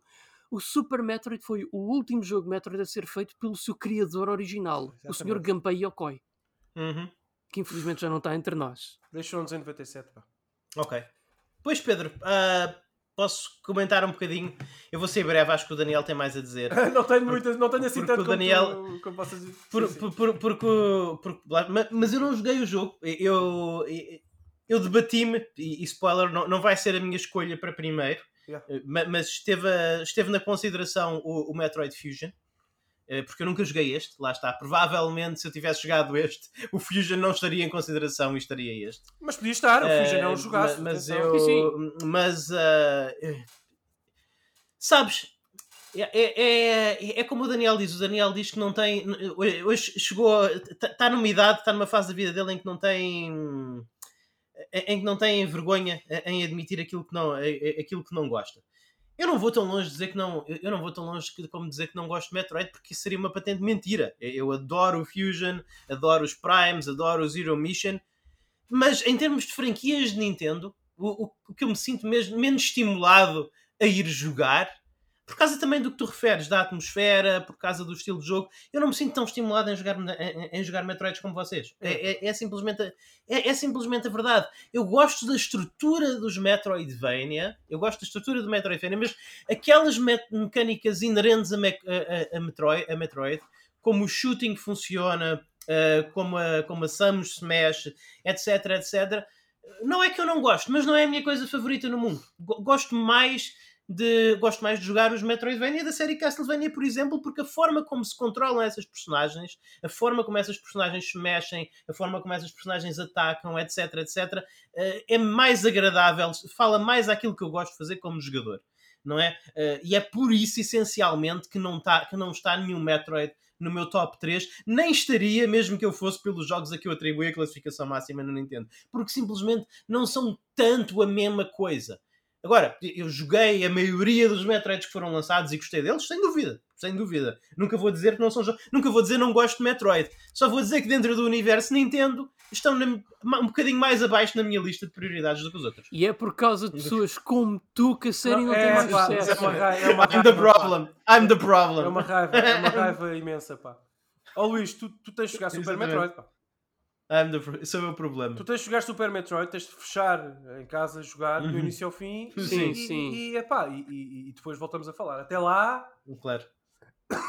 é que, Só, só joguei, só joguei todos os outros. mas não jogaste Super Metroid. Eu acho que deves jogar Super Metroid. É, é o único Sim, que eu não joguei. Ah, não, tá- mentira, também não, tá joguei o, também não joguei o Samus Returns. Também não joguei esse. Acho que o Super Metroid é tão Foram os, bom. dois, foram os dois que eu não joguei. É tão bom, tão bom, e tão bom para pessoas como tu que gostam de Metroidvanias, do conceito, pelo menos, da, da, da, da, ideia de design do Metroidvania, que se tu te esqueceres que estás a jogar um Metroid, funciona na mesma. Percebes? É, é, é, é avassalador aquele design. Pá. Aquilo é, ele entra pela porta adentro e nunca mais sai. É extraordinário. Portanto, eu, eu parabenizo o Pedro pela escolha, não tenho nada a dizer, é um jogo sublime. É um jogo extraordinário. É um jogo extraordinário. É essencial. Uhum. Mesmo que, eu queria dizer isto aqui, Pedro, se me permites. Mesmo que as pessoas não, gostam, não gostem muito de Metroid ou tenham alguma resistência com a série, como o Luís, têm que jogar pelo menos o Super Metroid. Têm que jogar. Sim, É- sim, é essencial. Concordo. Até vou, vou um dou um passo à frente, se me permites, Pedro. é muito difícil compreender, compreender a filosofia de design da Nintendo e a Nintendo como companhia se não jogaste Super Metroid, porque é, eu acho que a Nintendo mudou. Uh, foi um. O jogo saiu em 94, se não me falha a memória, foi um. Foi um, um ano de, de, viragem para a Nintendo. Uh, porque uh, uhum. eu acho que a partir do Super Metroid começou a perceber-se que era muito mais que Zelda e Mario a Nintendo, que era. que é, é impressionante. E é, talvez, já agora, se tu considerares uma sequela dos jogos da NES, não é? Uh, se consideras Super Metroid uma sequela uhum. direta, talvez seja a melhor sequela de sempre. Talvez. Ah, sem dúvida. Porque eclipsa completamente o original. O original é uma curiosidade histórica uh, perante o Super Metroid. Portanto, já, joguem Super Metroid, pessoal. Obrigado, Pedro, pela seleção. Acho que fico orgulhoso. Obrigado. Daniel, a tua medalha de ouro? Eu devo dizer-te que uma das razões pelas quais eu fico orgulhoso de Pedro Magalhães Claro. É porque para escolher a minha medalha de ouro, eu estive meia hora, tranquei-me uhum. na casa de banho, não perguntem a fazer o quê, mas durante essa meia hora. A escolher a tua medalha? A ver coisas sobre o Metroid. Uh, portanto, não, não, não digo mais nada. Uh, durante essa, essa, essa meia hora, pensei: o que é que o Pedro vai escolher? Será que o Pedro escolhe Super Metroid? Ou será que o Pedro escolhe Metroid Prime? E eu acho, achava, e, e verificou-se, não é? uhum. uh, que o Pedro prefere o Super Metroid. Portanto, eu escolho o, o Metroid Prime. Ok. Uh, porque. Eu adivinhei 3 em 3 das tuas escolhas, Daniel. É que. Metroid Prime. Way to, way to be predictable, dude. das minhas três escolhas, o Metroid Prime é o único jogo que está no meu top 10, pessoal, de jogos favoritos de sempre. Já o fizemos aqui. Uh, tops Sim. favoritos de sempre. É o único. E é provável que, além de ser o meu jogo favorito de longe da Nintendo, é provável que seja também um dos melhores jogos que eu já joguei. O primeiro, refiro-me especificamente ao Metroid Prime 1. Uh, é, é, extraordinário. O que é que eu posso dizer? Ajuda-me, Pedro. O que é que se pode dizer sobre o Metroid Prime? É um jogo que.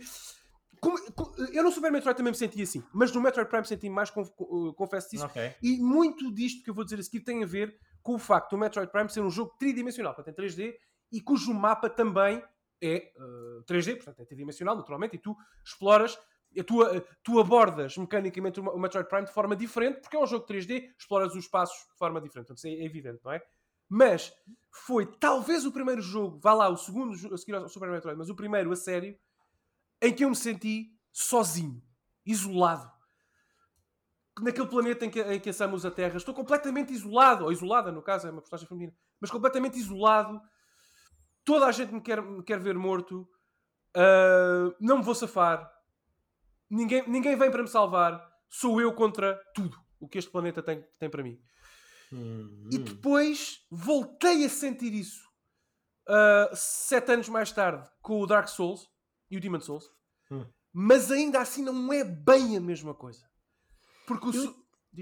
Eu até ia dizer, Sim. Daniel, por acaso era a primeira coisa que eu pensei quando tu deste o nome Metroid Prime como a tua medalha de ouro é que o Metroid Prime, uma das coisas que se destaca dos restantes Metroids em 2D é que, à semelhança de Dark Souls, é um jogo de lore. É um jogo, exato, é um jogo de lore. Portanto, Pedro, os nossos, os nossos padrões de gostos e opções estão todos aqui.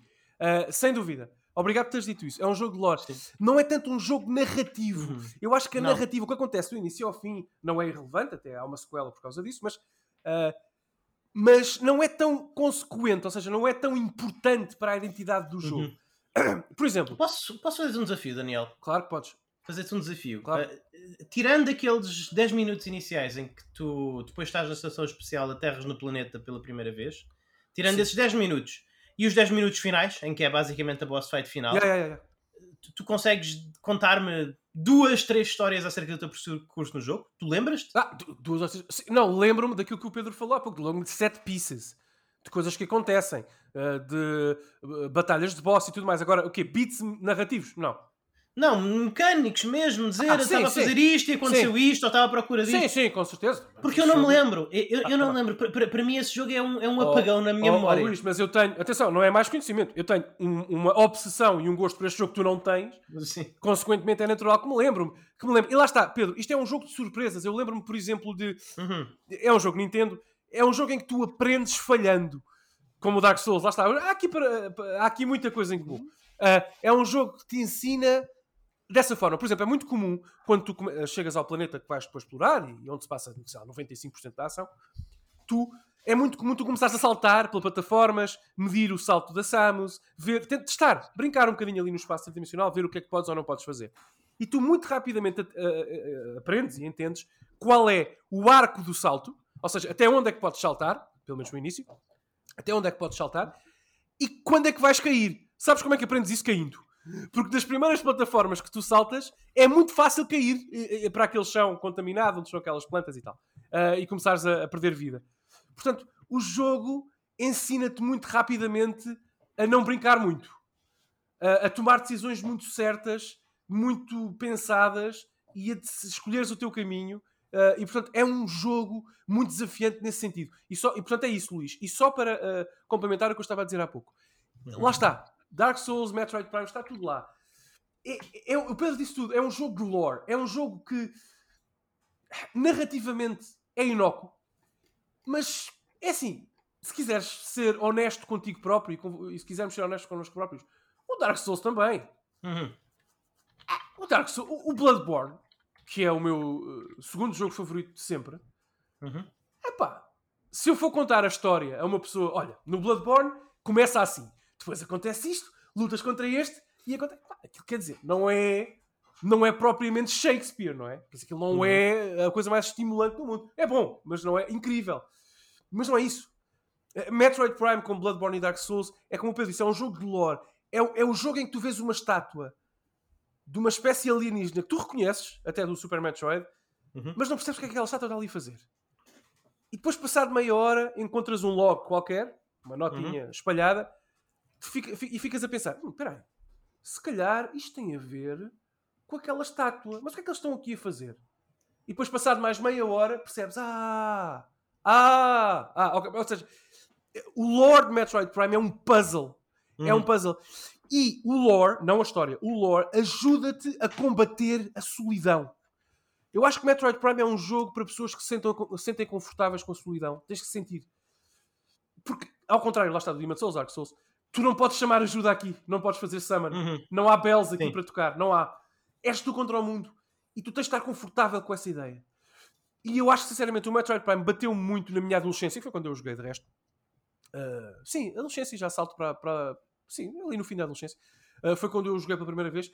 Ah, acho que me serviu para. me- também me ajudou, sem, sem, sem ser muito lamechas e sem entrar aqui em detalhes mais pessoais, mas aju- ajudou-me também a aceitar algumas das realidades que a minha vida apresentava na altura, como esse fator solidão. Ah, e acho que é um jogo, do ponto de vista de design, sublime, insuperável. Insuperável. Todas as armas e, enfim, todas as, as formas de combate, vou dizer assim também para não fazer muito spoiler, ah, no jogo são kineticamente superiores a, a tudo o que existe na GameCube e naquela geração. Acho que, por exemplo, é um jogo que corre com uma frame rate super estável e é lindíssimo também por isso e Uhum. muito orgânico por isso, já na altura. Sim. Ah, os 60 Hz aqui ajudam, pessoal. Uhum. Uh, é, é um jogo sublime em tudo. Não há um nível, ou um É. nível, uma área fraca. Não há uma boss fight que para mim não seja particular, para mim, particularmente memorável. A música é subtil, mas marcante. Eu tive o- a, a- a música do menu do jogo como ringtone do meu telefone durante para aí uns 4 ou 5 anos. Uhum. Uh, eu, eu, sinceramente não consigo. Ajuda-me, Pedro. Eu não consigo encontrar nenhuma falha neste jogo, nenhum problema. Uf, Nada. não. É, Nada, eu não vamos por aí. consigo só uma. Só Sim. uma. Uhum. O boss final. É, Ok. também, também vou por aí. Também vou por aí. O boss Ok. final está um bocadinho assim, né? Mas enfim, mas Daniel, já agora deixa-me fazer-te uma Posso, pergunta. posso só terminar dizendo uma coisa muito importante sobre isso? É, é muito rápido, Luís. Eu deixo, Sim. Claro que podes fazer as perguntas que quiseres. É muito rápido. Eu só termino dizendo, porque eu não quero, porque eu já falei tanto do Metroid Prime. É um jogo Sim. sublime. E eu entendo. eh, eh, reparem, quando eu digo que não encontro falhas e problemas, falo para mim próprio. Não é uma declaração para o Sim. mundo, é uma declaração para mim. Eu compreendo. Eh, eh, se tu me Uhum. disseres, Pedro, preferes o boss final do Super Metroid ou do Metroid Prime, eu respeito-te. Eu vou dialogar contigo, entendo. Eu não estou aqui para beatificar o Metroid Prime, só estou a dizer que é o meu jogo favorito da Nintendo, é outra, são coisas diferentes. Uhum. A- a- agora, aliás, não é o melhor jogo que a Nintendo já construiu, na minha opinião, a Mario Uhum. Galaxy, são coisas diferentes. Mas lá está, para mim, repara, Pedro, para aquilo que eu procuro num jogo, da minha identidade também como jogador, a minha carreira como jogador, não é só perfeito, é sublime, é Uhum. autêntico, é, uh, nota-se que há, uh, desculpem mais uma vez ser lamechas, isto é absolutamente ridículo, mas eu vou dizer, e parece os concorrentes do Masterchef que dizem que uhum. cozinham com amor, mas depois não põem sal na comida, não percebo. Uh, mas há amor aqui. Quem fez este jogo na Retro ama Metroid, ama videojogos, e, e, e, sinceramente é, é, é, um triunfo de design tão grande que eu não consigo de, não, não consigo não. não. dar este jogo a medalha de ouro. Claro. Não eu não, não, não lhe retiro o, o mérito. Na, na, altura eu não achava que fosse possível uh, traduzir a estrutura Metroidvania para o 3D, mas uh, Metroid Prime, a série Metroid Prime provou que eu estava enganado e que sim, era possível e, e, depois passaram-se uns bons anos até outra, até outra developer, outra, outra criadora de videojogos, consegui fazer o mesmo com Dark Souls. Uh, portanto, não é uma coisa fácil, não é uma coisa linear de fazer, mas eles estão de parabéns. Eu queria fazer-te uma pergunta muito mais simples, que eu acho que deve ser de interesse para os nossos ouvintes, claro. uh, que é o que é que tu achaste da, da versão semi-remasterizada para Wii? Ah, epá, eh, ah, quer dizer, eu não gosto. Acho. Ah, é uma boa versão eu não gosto muito de jogar com o emote. Acho que o jogo é feito. O comando da GameCube é a estrela deste programa, não sei se já perceberam. Sim, é. Uh, mas eu acho que acho que este jogo é feito para jogar com o comando, desculpem. Mas, mas, mas mais uma vez, é uma boa porte mecanicamente, uh, uh, tecnicamente. Se quiserem, só puderem jogar esta versão, joguem. Mas eu ainda assim prefiro a versão GameCube. Uhum. Deixa-me só terminar dizendo uma coisa, porque lá está. Este jogo, como ainda eu falei mais sobre as, os detalhes mecânicos do Mario, Gal Mario Galaxy, do que os, os, outros dois eh, títulos da minha lista. E há uma razão para isso, é propositado, porque eu quero que as pessoas. Esta minha escolha também é um convite. Eh, eu Sim. quero que os nossos ouvintes que nunca jogaram Metroid Prime se possam claro. deixar encantar. Mas deixem-me só terminar dizendo uma ninguém coisa. Vai ficar, ninguém, ninguém vai ficar encantado pelo, pelo ato de disparar a Blaster da Samus do Metroid Prime. Não é aí que está o apelo do jogo, claro. Não, mas por exemplo, eu acho isso muito prazeroso. Eu gosto, mas sim. Não, não é... eu, eu, acho que é, é, um jogo em que o, o, sumo do jogo aqui está na navegação pelo cenário. Exatamente, exatamente. É, é, é isso, é a navegação. É tu sentiste completamente isolado, uhum. isolada, uh, contra o mundo e saberes que ninguém claro. vem para te ajudar e que a tua navegação tem que ser calculada, perfeita. E o design, pessoal. O Pedro uhum. sabe isto. O design dos mapas, as plataformas. Lá está, isto é um Metroidvania. Isto é naturalmente o melhor Metroidvania em 3D da história da humanidade. Uhum. É, isto é um Metroidvania. Tu tens portas bloqueadas que depois uh, podes bloquear mais à frente com outros atributos, uhum. enfim, com outras coisas. Tu, muito rapidamente, notas que há plataformas mais altas no início do jogo às quais não consegues aceder porque não tens o duplo salto. Ou seja, é o que o Luís estava a dizer o milagre que foi transicionar ou traduzir a mecânica Metroidvania do Super Metroid num ambiente 3D ser bem sucedido e, na minha opinião, o Pedro não vai, é uma opinião, é, é o Pedro não vai estar por dizer isto, uhum. fazê-lo melhor, melhor, ter um jogo melhor, bem, ligeiramente melhor que o, que o original, que o Super Metroid, é uma vitória. Quer dizer, eu, eu, eu, pagava caro para ler, pagava mesmo, se houver no eBay, eu pagava caro para ter e ler o design doc original jogo, da versão 1.0. Porque é, é uhum. uma coisa extraordinária. Extraordinária, extraordinária. Uh, e eu termino, uh, se calhar, sobre o Super Metroid, dizendo o seguinte. Eu normalmente uhum. aqui não faço referência a análises feitas por terceiros, uh, porque nós somos um programa também de análise e comentário de jogos, portanto também não é justo para os colegas claro. nem de outros países fazer isso. mas, mas há uma coisa que eu tenho que dizer. a, a, a análise uh, norte-americana, em inglês, enfim, que mais me fica na memória até hoje. Por acaso o corpo do texto da análise não é, não é, uhum. é, acho que não é assim tão bem conseguido quanto isso, mas é uma opinião. Sim. Foi a análise do Greg Kazavan uh, da GameSpot quando o jogo saiu. Hum. E ele deu, uh, uh, portanto, deu acho que 10 em 10, claro, ao jogo, oh, evidentemente que deu 10 em 10. e, portanto, a tagline de, da análise dele é, ou era, Metroid Prime must be played to be believed. E eu uhum. acho que nunca li, nem no Japão, nem no Ocidente, nada que encapsule melhor a minha opinião e a verdade de Metroid Prime. Tudo o que eu possa dizer, ou qualquer um dos meus companheiros aqui possa dizer, é oco perante a grandeza deste jogo e uhum. têm que jogar. Têm que jogar. É um jogo Nintendo que, tem, que vocês têm que jogar. Portanto, fica a minha recomendação.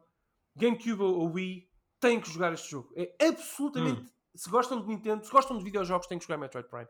Depois têm, têm as vossas opiniões, mas têm que jogá-lo. Uh, é, é, absolutamente inescapável. Uh, para sempre, vai ser para sempre. Daqui a 100 anos, os nossos bisnetos vão dizer a mesma coisa. Não, não, eu não prevejo que isto okay. vá mudar tão cedo. Uh, portanto, é isso. Pedro, tens alguma coisa a acrescentar ou podemos passar ao meu jogo? Uh, eu só gostava de acrescentar, porque eu acho que essencialmente tudo o que o Daniel disse eu também teria dito sobre o jogo. Uh, eu eh, tive há uns anos atrás, uh, pude participar num pequeno artigo no Socks Make, Make People Sexy, que é um site Uhum, de videojogos. sim, eu participei aqui numa lista dos melhores jogos da sexta geração e por acaso, eu e perante a minha opinião e de muitos, o Metroid Prime fi- ficou em primeiro lugar dessa lista. Portanto, isto pessoal, numa mistura de jogos de PS2, Dreamcast, Xbox, só para terem noção. E por acaso o meu comentário foi logo o que ficou no topo, que foi, traduzindo para português, uh, vocês gostam de Super Metroid? Fantástico. Agora imaginem-no em 3D. Vocês são bem-vindos. É, tão- é tão- é- é isso É mesmo, é que é ótimo. tão subtil, é tão convidativo. Até que pequenas coisas, por exemplo, Pedro, disparar contra as portas para elas abrirem uma, uma. É, tá, dá gozo. Tu sabes, tu sabes que a porta, tu sabes o que está, a Matrix, o que está a correr no código é um loading. Portanto, o jogo está a mascarar com a abertura da porta um loading da próxima fase. Mas tu Mas deixas. é- parece orgânico. É, parece é- é mesmo. é- o feiticeiro de Oz, sabes? Tu sentes-te envolvido naquela magia. Tu conheces o truque, mas é mágico na mesma. E, e o jogo é tudo isto. É tudo isto. Quer dizer, ah, por exemplo, quando tu apanhas um, ah, o, o rocket de, de- de- de- gelo, por exemplo, tu, tu sentes ah, alguma coisa em ti, tu sentes ali uma vibração na espinha, tu sabes que ficaste mais poderoso, ah, que as tuas possibilidades de sobrevivência naquele ambiente hostil aumentaram consideravelmente naquele momento e que vais ter acesso a mais 4 ou 5 ou 10 portas que estavam bloqueadas até então. Portanto, é isso, é sinergia absoluta ah, entre tudo no jogo. Tudo. É incrível, é impressionante. Eu não concordo que seja o melhor jogo já agora dessa, da geração em que saiu. Já sabes, Pedro, Snake Eater for Life, ah, mas, Uhum. Mas, mas, mas sim, ah, claro, entre esse Resident Evil 4, esse Então, ficou em oitavo lugar da lista que falei já agora. ah, já ficou em quê? Desculpa? Oitavo lugar já agora. Então vamos ter que ter uma conversa, para muito sério. Sim. Não, mas, mas houve, ah, entre Snake Eater, Metroid Prime e Resident Evil 4, estaremos se calhar a falar do topo da cadeia alimentar dessa geração. Ah, É muito bom. É, é de facto um jogo extraordinário que vocês têm que jogar. Eu, eu só tenho pena que as pessoas gostem muito, como o Pedro diz, de Metroid, mas não comprem. Ah, Porque é por isso que não temos Pois. mais Metroid, porque, Não é o meu caso. Eu dizer eu sou uma daqueles coisa. otários que compram mais do que gostam. Eu até vou dizer aqui uma coisa. Se nesta E3, entre aspas, tecnicamente não vai haver E3, diga-se de passagem, Sim, sim, sim. se a Nintendo viesse anunciar que a Mercury Stream está a fazer um novo Metroid e esse é um remake do Super Metroid, eu vou dizer que sentir-me algo satisfeito porque o Super Metroid não precisa de remake, mas eu teria de comprar na mesma só para mostrar à Nintendo que Claro. eu preocupo-me com esta série. Eu acho que não precisa de remake, mas eu compraria no dia 1, claro que sim. Ah, Sim, sim, sim, eu sim, também, sim, sim. só nem que fosse só para apoiar a série, claro. Sim, sim. Pois, sabem, ah, é, é assim, eu, eu compreendo o que vocês estão a dizer, eu, eu vou comprando Metroids e joguei quase todos, lá está, é que, é, que, é, é que ainda se podia dizer, ah não Luís, mas tu és um bocado ignorante em relação a esta série, eu, eu aparentemente não joguei o melhor, de acordo com o Pedro, tudo bem, aceito isso, mas eu joguei todos os outros, eu joguei, e joguei e acabei todos os outros, portanto, mas enfim, ah, não há dúvida que é uma série muito, não, não há dúvida que é uma série muito querida a todos, e, e lá está, eu, eu não quero parecer aqui o mal da fita, porque eu vou sempre eh, dizer que é uma série fantástica e que eu gosto muito dela, mas realmente não, não está no meu, no meu top Nintendo. O meu top Nintendo é outra coisa. O meu top Nintendo é mais eh, cor e alegria, e, e é com isso que eu quero passar ao meu, ao meu, ah, à minha medalha de ouro. Se me permitem. Que em 2001 foi, foi provavelmente o ano mais trágico da história da humanidade. Eu sei que nós, nós tivemos atentados terroristas, tivemos guerras, tivemos outras coisas, mas, mas em 2001 morreu a Dreamcast, malta. Em 2001 morreu a É Dreamcast. verdade. Ah. Então, ah, Savage, é terrível, te- te- terrível. Felizmente, e eu não sei porque, eu gosto de pensar, e isto, esta história só existe na minha cabeça, provavelmente não é verdade, mas eu gosto de pensar que, como a, Dreamcast e ostensivamente a Sega morreram em, 2000, em 2001, a, a antiga Sega, a, Nintendo decidiu fazer uma homenagem a- a- aos seus ex-concorrentes e ex-parceiros na indústria de videojogos japoneses. Então, em 2002, eles lançaram Super Mario Sunshine, que é um jogo que tem os céus azuis e as palmeiras com folhas verdes e os mares brilhantes dos jogos É Sega. sério? E é esse. A Sim. sério? E eu adoro. Eu nunca vou dizer que Super Mario Sunshine é tão bom como Super Mario Galaxy, ou Super Mario Odyssey, ou Super Mario Galaxy 2. Mas nenhum jogo de Mario. Eu não. Super Mario, Super Mario Sunshine é o jogo do Mario que eu mais joguei.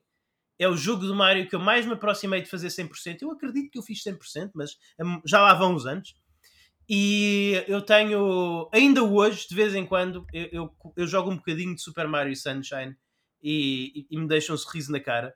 É, Porque eu, sinto que eu estou, porque eu sinto que eu estou a jogar uma homenagem da Nintendo à SEGA. Porque aquele jogo tem muito SEGA. Este jogo tem muito SEGA. Tem, este jogo tem a paleta de cores da SEGA tradicional. É um jogo Mario muito pouco tradicional, porque também vai, vai buscar um bocadinho ao Luigi's Mansion no sentido em que a principal forma do Mario interagir com o mundo já não é só saltos e, e piruetas e tudo mais, mas também tem aquele flood, o, acessório que usa para limpar a tinta. Eu acho este jogo delicioso em todos os aspectos. Desde os níveis menos tradicionais, em que o One está em usar o float para navegar pelo cenário e para limpar os cenários eh, o- o- o- e, para, e para limpar os cenários eh, daquela, daquela lama e que é o que está associado aos antagonistas principais do jogo, como aquelas, aqueles níveis que são Mario 3D puro e duro, em, em que tu estás, a, em que tu estás a, a andar por plataformas que se desfazem quando tu passas por elas a céu aberto a tentar recolher quatro moedas vermelhas. São os desafios mais, mais difíceis do jogo e estão entre os desafios mais difíceis no mundo dos Marios 3D, apenas igualados por alguns desafios também muito difíceis no, no Super Mario Galaxy. Eu acho que esse jogo é um pacote completo. Eu acho que esse jogo é um pacote completo. Tem o World mais delicioso da história dos Mario em 3D. A- Acho que supera. Acho que aquela, aquela paragem inicial na, na Ilha Delfino supera o castelo do Mario 64 e está muito além da, da estação espacial da Rosalina no, no Super Mario Galaxy. Agora, nunca vou dizer que os níveis em si, que a estrutura e que a mecânica supera o Super Mario Galaxy ou até o Super Mario Odyssey. Mais uma vez, esses são jogos superiores. Mas a injeção de felicidade de Sunshine está no nome. É a luz do sol, é sunshine, é, é, é praia e é, é praia e é frescura e é, e são, e é uma simulação fluida, simulação de fluido como eu nunca tinha visto na altura e que ainda hoje tem um aspecto fenomenal. O, o mar e a água no, super, o mar e água no, no, no Mario Sunshine é, para mim, é aquilo que eu sempre parabenizo nos jogos do Mario. É uma injeção de alegria. Não há jogo, não há na história dos videojogos, há jogos que eu gosto mais de jogar. Eu gosto mais de jogar Demon Souls, eu gosto mais de jogar Dark Souls, uh, eu gosto mais de jogar, uh, eu, eu, gosto, eu gosto mais de jogar Castlevania. Mario, Mario Kart 8. Uh, não, Mario Kart 8 não. Ah, não. Mas, mas não há nenhum jogo, eu gosto, mais, eu gosto mais de jogar Breath of the Wild, mas não, Uh, há, nenhum, uh. não há nenhum jogo que me deixe tão feliz como jogar uh, Super Mario, como jogar os Marios 3D. Mas há, não sei se me permite, há uma coisa que eu não entendo nessa tua escolha. Atenção, Porquê? eu acho que nem eu, eu não quero falar pelo Pedro, mas nem eu nem o Pedro uhum. combatemos a ideia de que Mario Sunshine é um bom jogo. É, é, eu sei, não há dúvida Uhum. nenhuma. Uhum. Uh, ninguém combate a ideia de que é um jogo feliz e logo isso. Sim. Pronto, é a tua escolha, é o jogo que faz-te feliz, acabou, não tens que justificar. Mas ainda assim, esta, tu escolheste fazer uma lista alternativa para não ser muito parecida com a nossa, com a minha e do Pedro, ok, eu respeito isso. Uhum. Mas, mas por que raio é que não meteste o, o Mario Odyssey Era em isso que eu ia perguntar. Não faço ideia. É que, é que não só o Sim. Mario Odyssey é muito superior em qualquer métrica que queiras usar ao Mario Sunshine, como eu acho que tu gostas mais do Mario Odyssey que do Mario Sunshine. Portanto, não, não entendo. Não, estruturalmente eu gosto mais do Mario Sunshine. É, Lá está, é- é- voltamos àquilo que falámos em relação a Metroidvanias e e- em, em relação a Metroidvanias e em relação também a- a- ao Luigi's Mansion. Eu, eu gosto mais daquele hub world e da forma Sim, como sim, os sim. níveis estão ligados àquele hub world. Para mim, é- Eu eu, percebo sinto isso. que estou, quando eu estou a navegar por Mario Sunshine, eu, sou, eu sinto que progressivamente estou a estabelecer mais domínio sobre o mundo. Mas tu, mas, que tu é- não, mas, mas, mas tu não. É. Eu percebo perfeitamente o que estás a dizer. Mas- en- Enquanto que, en- enquanto que no Mario, no Super Mario Odyssey são mais níveis, é uma coisa mais linear. Tem este nível, tem este nível, tem este nível, tem este nível, tem este nível. mas tu não E essa- consideras eu não gosto níveis- tanto dessa sensação. Mas- Eu não gosto, eu não gosto tanto dessa sensação. A escolha é tua, mas, mas tu Sim. não consideras esses níveis do Mario uh, Odyssey melhores Uhum. que tudo o que o Sunshine tem? É que eu acho que, por exemplo, o, o nível do castelo do Bowser, aquele com inspiração do Japão feudal, no Mario Odyssey, eu vou dizer aqui, eu vou dizer aqui, não só é mais interessante artisticamente, escolha minha, eh, opinião minha, mas uma declaração holística aqui é melhor a nível de design de qualquer nível do Sunshine, qualquer um. Só eu, esse... não tô, eu, eu, não acho isso tão óbvio, Daniel. Pronto. Eu não sei há quanto, quanto tempo é que tu não jogas Sunshine. Não, não, mas, eu estou a perguntar-te. Eu estou a perguntar. Mas eu não acho, eu não, eu não acho isso tão, eu, eu não acho isso tão óbvio. Aliás, eu não fiquei tão é apaixonado. Eu, há, há, muitos níveis no, no Odyssey que me apaixonaram mais do que esse. Eu sei que tu gostaste muito desse nível. É, é extraordinário. E há outros, mas há, há outros, há, há, mas há muitos, que me, há muitos que me apaixonaram mais. Mas Sunshine, para mim, é um jogo. E, e lá está, nós, nós, estamos a falar dos nossos favoritos. Eu, eu nunca vou tentar discutir que Sunshine, é, que, que, que Odyssey não é um jogo mais bem feito, especialmente okay. mecanicamente, do, do, do, que Sunshine. Okay. Mas é, vou um bocadinho pela mesma coisa que disse no Advance Wars. Okay. Sunshine é um jogo mais coeso, é, é, é, é um jogo com menos gordura. No, no Odyssey há muito aquela coisa de oh, vamos deixar o Mario possuir os inimigos, vamos aos inimigos quase como vamos aos inimigos de forma a resolver puzzles nos níveis, tudo isso é muito interessante e, e na maior parte dos casos está bem implementado e funcional. E, e, e, e funcional.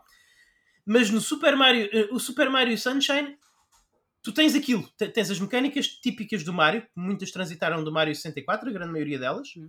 e depois tens mais um acessório que é utilizado de formas muito inventivas ao longo de todo, ao, ao longo de todo o jogo e todo o jogo é tu a, a, a criares o teu nível, a, a, aumentares o teu domínio como jogador sobre o mapa e sobre esse, e sobre esse, set, sobre esse set de habilidades e tu vais reformar e tu vais refinando a tua capacidade de usar esse set de ferramentas uh, ao longo do jogo. E eu gosto mais disso. Eu gosto mais disso. Mais uma vez, eu não vou dizer que mecanicamente e, e em, term, em, termos de nível design, eu, eu, não vou ao Odyssey. Eu, eu, não acho que o Odyssey, em termos de nível design, esteja assim, mais uma vez. Ou era, ou era este, ou era o Galaxy. N não, não colocava o Odyssey tanto na, na, na minha decisão. Na, na, minha decisão. Ou era este, ou era o Galaxy. Porque para mim, o, se eu vou. Se eu vou colocar jogos Mario numa escala, o Odyssey é, o, o Odyssey é demasiado semelhante ao Galaxy para, para mim o Odyssey está a orbitar o Galaxy. Não, é? não faz sentido eu escolher o Odyssey para nada quando posso escolher o Galaxy.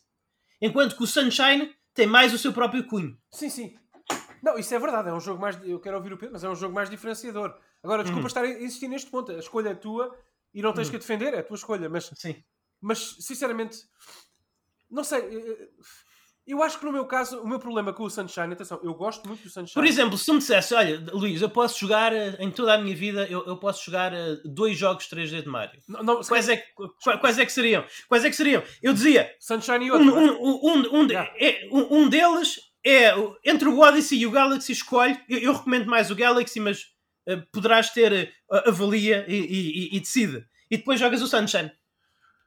O Sunshine é único, mas eu acho que nunca me senti muito confortável com a mecânica do flood e da água. Sinceramente, uhum. acho que não. Sim. Tira um bocadinho, tu falaste há pouco no Advance Wars e justificaste Sim. a sua escolha dizendo que é um jogo puro. Eu percebi o que tu quiseste dizer, uhum. concordo até certa medida, enfim. Uh, mas acho que o Mario Sunshine, Sunshine transformou a mecânica da água e do flood numa, num gimmick. Uh, acho que não enquadra. Aliás, nunca mais voltou a existir num jogo Mario essa mecânica por alguma razão, Sim. porque é muito. Sim, é, é um é produto daquela época, percebes? Aquilo não. Sim. Aquilo não cola bem. Aquilo não é como. Por exemplo, o chapéu. Eu não, o, eu, eu não senti isso. O chapéu, Sim. o chapéu do Odyssey. Uhum. Eu quero, quero que o próximo jogo, provavelmente nem vai ter, mas eu quero que o próximo jogo de Mario tenha, volte a ter o Cappy, o chapéu. Aquela mecânica de absorver os personagens, eh, eh, enfim, outros personagens no ecrã. Eu acho que isso é proto-revolucionário no que a design diz respeito, porque dá-te uma liberdade hum. enorme e, transforma cada nível em vários níveis diferentes, passíveis de serem explorados, com personagens uhum. e métodos diferentes. O, o, o, Flood e a água no Sunshine é mais uma. É uma ideia que talvez não tenha sido. Talvez não ecoe na eternidade. Yeah. não, não ecoe na eternidade. Percebes? Não, não sei se. Não, por exemplo, não é um jogo tão puro como o Mario 64. O que é que, porque é que as pessoas uhum. amam o Mario? Nós todos. Mas que é que as Sim. pessoas amam o Mario 64? Porque consegue as três coisas principais. Consegue ser respeitar todo o canon de design do Mario, do Mario World, enfim, dos Marios anteriores. É um jogo Mario, tu sentes o Mario quando controlas na primeira vez em 3D. consegue, Sim. como o Metroid Prime, curiosamente, consegue adaptar-se à nova, eh, à nova forma, à Sim. nova, ao novo bolo, à nova, à nova casca em, em três dimensões perfeitamente. E, em terceiro, eu acredito que seja assim, consegue manter a pureza de design da série. Percebes? Porque eu acho que o Flood transforma o Mario Sunshine num jogo feliz, Uhum. divertido, jogável, mas muito distante do, por exemplo, da- das mecânicas que o Pedro falou há pouco e que eu também já falei, da gravidade do Mario Galaxy, do Cappy no Odyssey, ah, no, no salto puro do 64. Eu acho que não compete, percebes? Percebes o que eu quero dizer? Não está na mesma liga. Eu, eu- eu percebo o que queres dizer, eu não, eu não sei se eu concordo necessariamente. Sim, Eu sim. vi essa crítica muitas vezes. E Eu acho que o, o Flood funciona quase como um, um- um power-up que o Mario apanha, mas que está com ele quase permanentemente ao longo do jogo todo. Yeah. Eu acho que o- jogo está bem feito a, a contar com o Flood. Acho que não, não sinto, eu não sinto que seja um, gimmick. Eu, eu- eu sinto que é quase como se tu estivesse a jogar, passo o pleonasmo, com, com um Super Mario com o Mario com umas habilidades que tu não associas imediatamente ao Mario. Nisso eu dou-te eu dou que é um bocadinho. Normalmente, o, o que funciona com o Mario, mas eu senti isso com o Odyssey também. É engraçado que tu não tenhas sentido. Que eu, que eu senti que cada, cada inimigo que eu apanhava era um bocadinho como se fosse um flood diferente, sabes? Uh, eu, senti eu- eu- eu- senti que isso era um bocadinho gimmick. Eu senti mais gimmick no, no Mario Odyssey do que senti o, do, uh, a coisa do chapéu do que o Flood. Mas, Mas, mas só, mas só para são opiniões diferentes. só para Mas, mas eu, eu, eu quando estava a jogar o Super Mario Sunshine, a, é, eu, a princípio eu estranhei, sim, mas depois eu, eu, eu absorvia muito bem aquilo como se fossem habilidades do Mario, como se fossem habilidades do Mario. Eh, Mas também a, a- parte B da minha resposta é que este jogo também tem partes em que tu não podes usar o Flood, que são normalmente partes de bónus, as tais partes da moeda vermelha, em que se tornam desafios de Super Mario puro. E, e eu senti que esses Sim, sim. desafios, eu senti que esses desafios hum, alimentavam a minha necessidade por uma coisa mais semelhante ao Mario 64, Exatamente. sem, sem retirar ao resto do jogo. Portanto, eu achei que o equilíbrio, eu achei que o equilíbrio entre as duas coisas foi muito bem conseguido e de- deixou-me satisfeito. Tinha partes diferentes suficientes Sim, sim, e tinha sim. partes clássicas suficientes e, e unicamente eu acho que o jogo conseguiu fazer isso sem, sem que eu sentisse a tal esquizofrenia que às vezes não encaixa bem. Mas, ó Luís, eh, eh, antes de ouvir o Pedro, só uma coisa. Isso é muito importante o que acabaste de dizer. Atenção. Uhum. Isso prova o meu ponto de há pouco. É que eu leio muitas vezes, e eu, eu per- pertenço a essa matilha, a esse grupo de pessoas. eh, Uhum. Eu ia dizer matilha porque nós somos quase lobos no que a Mário diz respeito, protegemos muito o franchise de que tanto gostamos. Mas eh, a minha parte favorita de jogar o Sunshine, de jogar, não é? Eu sinto-me feliz a jogar o Sun- Portanto, eu gosto muito da, da Plaza Delfino, das personagens, dos, dos NPCs, não é Sim. isso. Eu sinto-me feliz e de facto gosto muito da tua abordagem. Eu acho que há muito cega naquele jogo, eu percebo isso. Ah, mas eu realmente gostei de jogar o Mario Sunshine, senti-me desafiado e senti aquela pureza mecânica, um grande Mario, nesses desafios em que não tens o Flood e tens que apanhar as Sim. moedas vermelhas. E eu acho que subconscientemente tu também gostaste, não digo gostaste mais, mas gostaste igualmente, acho que é justo dizê-lo pelo teu discurso, dessas Sim. fases, desses níveis, enfim, porque te relembram da pureza do Mario 64. Porque essas fases são o Mario 64 com um uplift gráfico, Luís, não é mais que isso. Sim, Eh, sim, eh, mas não, se, o não, jogo, não- se o jogo fosse só isso, eu, não o teria em tanta consideração. Sim, pronto. E, e o que eu ia dizer, só para fechar, o que eu ia E- dizer... e- Eu acho, da mesma forma que eu disse que um o- o- a minha medalha de bronze, atenção, foi para o Luigi's Mansion, não foi por acaso. Sim, sim.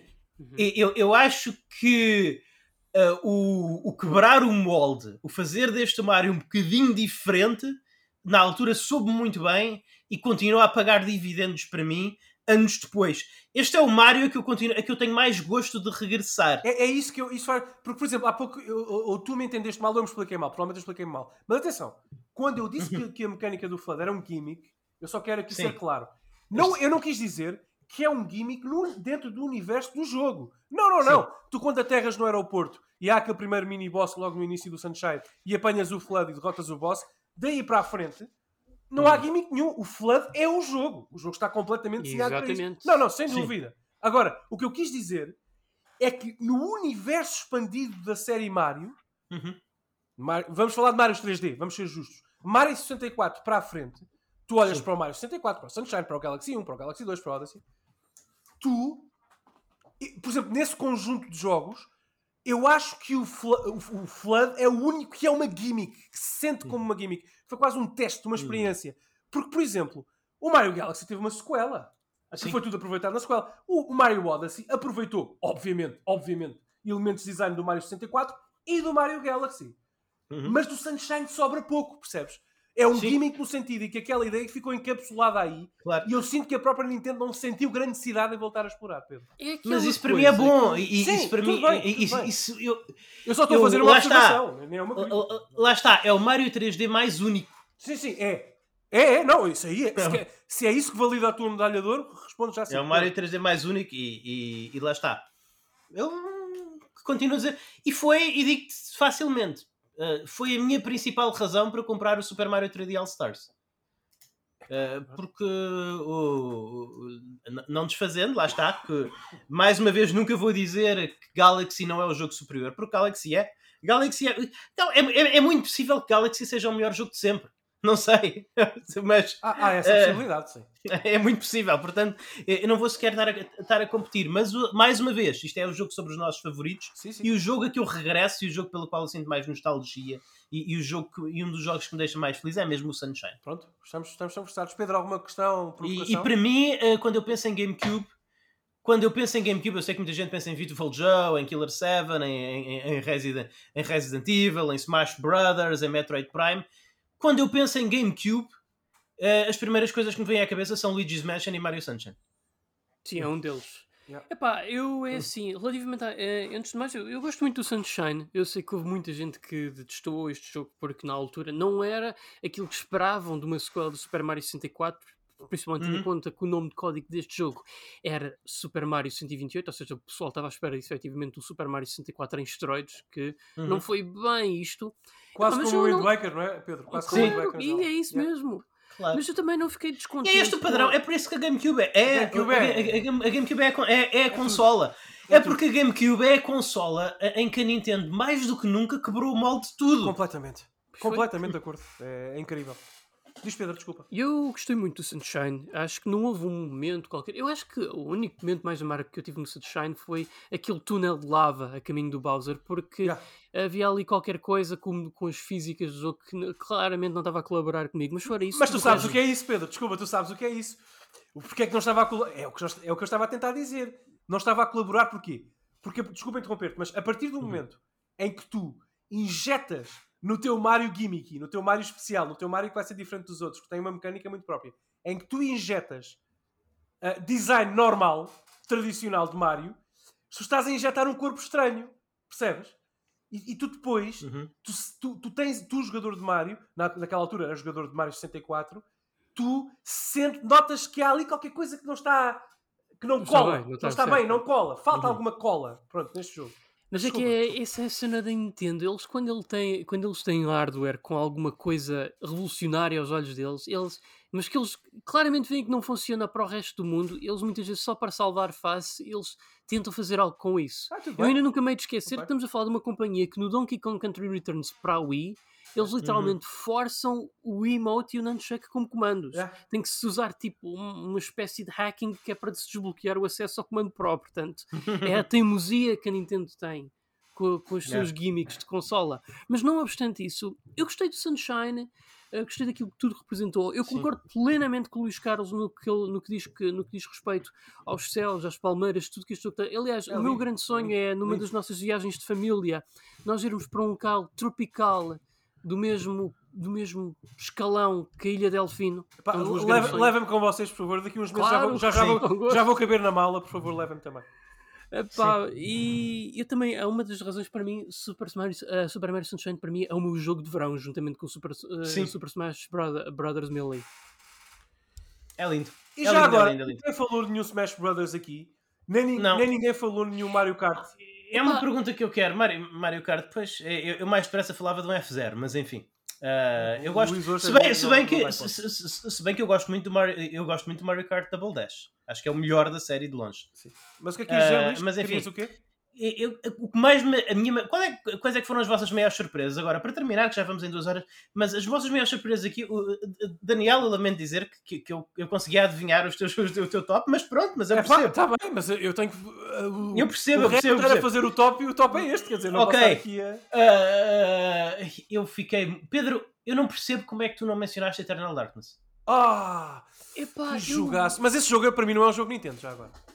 Foi publicado pela Nintendo. Ah, mas é da Silicon Knights e é muito. fo- É uma. É. Então, é- a- a- a- o Metroid Prime não é de uma developer japonesa. Sim, É assim, eu, mas, para, para, ah, para, para, para, para, É é parafrasear o, o Eu acho que a Nintendo Hand- também publicou o Twin Snakes. Não sei se na Europa, mas quer dizer, não, não é. Provavelmente. Mas diz Pedro, desculpa. Eu, para parafrasear o Spoonie One, o Noah Antlin, Antwiller do Spoonie Experiment, epá, eu gosto tanto do Eternal Darkness que, epá, se o disco não tivesse um buraquinho tão pequeno, Para, para, para, para, para, para, para, para. Epá, mas a verdade é Já que. É um jogo extraordinário, É por muito extraordinário que seja, Extraordinário. o jogo menos Nintendo que é da Nintendo. É talvez o melhor jogo de terror que eu joguei na minha vida. Não sei se é o meu favorito, não é o meu favorito. E, eu acho Mas- que até o, a data é o único Sim. jogo da Nintendo com, pelo menos na ESRB, com, os, com o escalão etário M. Já. Ah, Pedro, e a parte da banheira? Maior, achas que, é, o- achas que o Eternal Darkness é mais. É, é, é mais jogo de terror do que The Evil Within, o primeiro? Não, eu acho que é mais não, não assustador. estás a perceber. Não eu acho que é mais assustador. Ah, Ok. isso, sim. Eu acho que é mais Ah. assustador. Sério? Não é imagina. Eternal Pô, Darkness, sim, tinha de é facto uma muitas loucura, coisas. Os efeitos de sanidade, aquilo Uhum, realmente é uma uma, loucura. pessoa. Quando o jogo diz que, desliga, que o com- o comando GameCube está desligado Yeah. ou que os saves do cartucho de memória estão corrompidas. Ah, e o jogo põe-te no AV da televisão, desculpa. Pois é. E aqui há uma parte, desculpa, vou estragar, isto não é bem spoiler, quer dizer, a, a parte que eu, eh, em para aí 30 anos de carreira de jogador, eu só saltei da- do, do sofá com medo e dei um grito uma vez, que foi com o Eternal Darkness. Pedro, não sei se tu te lembras de uma parte que a Alex está na, na banheira. É pá, É, aquela, aquilo também Epá. apanhou-me de surpresa. é pá, desculpa lá. Porque tão muito repentino. Meu, aquilo é de parar o coração imediatamente. É, é horrível, horrível. Ok. Eu só dá-me pena é que, infelizmente, essa série nunca mais pôde ter uma. Pronto, um sucessor. Tecnicamente era para ter tido há anos atrás, mas houve problemas com a Silicon Agora, Knights. agora também te digo uma coisa, eu gostaria, a Silicon Knights é o que é, exatamente, pronto. Sim. E eu gostaria que tivesse sido outra empresa, outro, estúdio a fazer este jogo, porque mecanicamente o jogo não é, não é tamanho, né? Sim. as mecânicas Não. de disparam, navegação, não é nada de especial. Agora, é tão, aterroriza-te tanto, é tão assustador e absolutamente demolidor Uhum. que tu, pá, eu não sei, É, é- é- aquele jogo é demolidor. Eu, É- eu é- gostei é- tanto deste jogo que eu, eu terminei, eu fiz os três playthroughs completos para ter o final, o final Também verdadeiro. Yeah, yeah, yeah. E até descobri a, o, a runa de Deus oculto, que é aquela Uau. que tu só.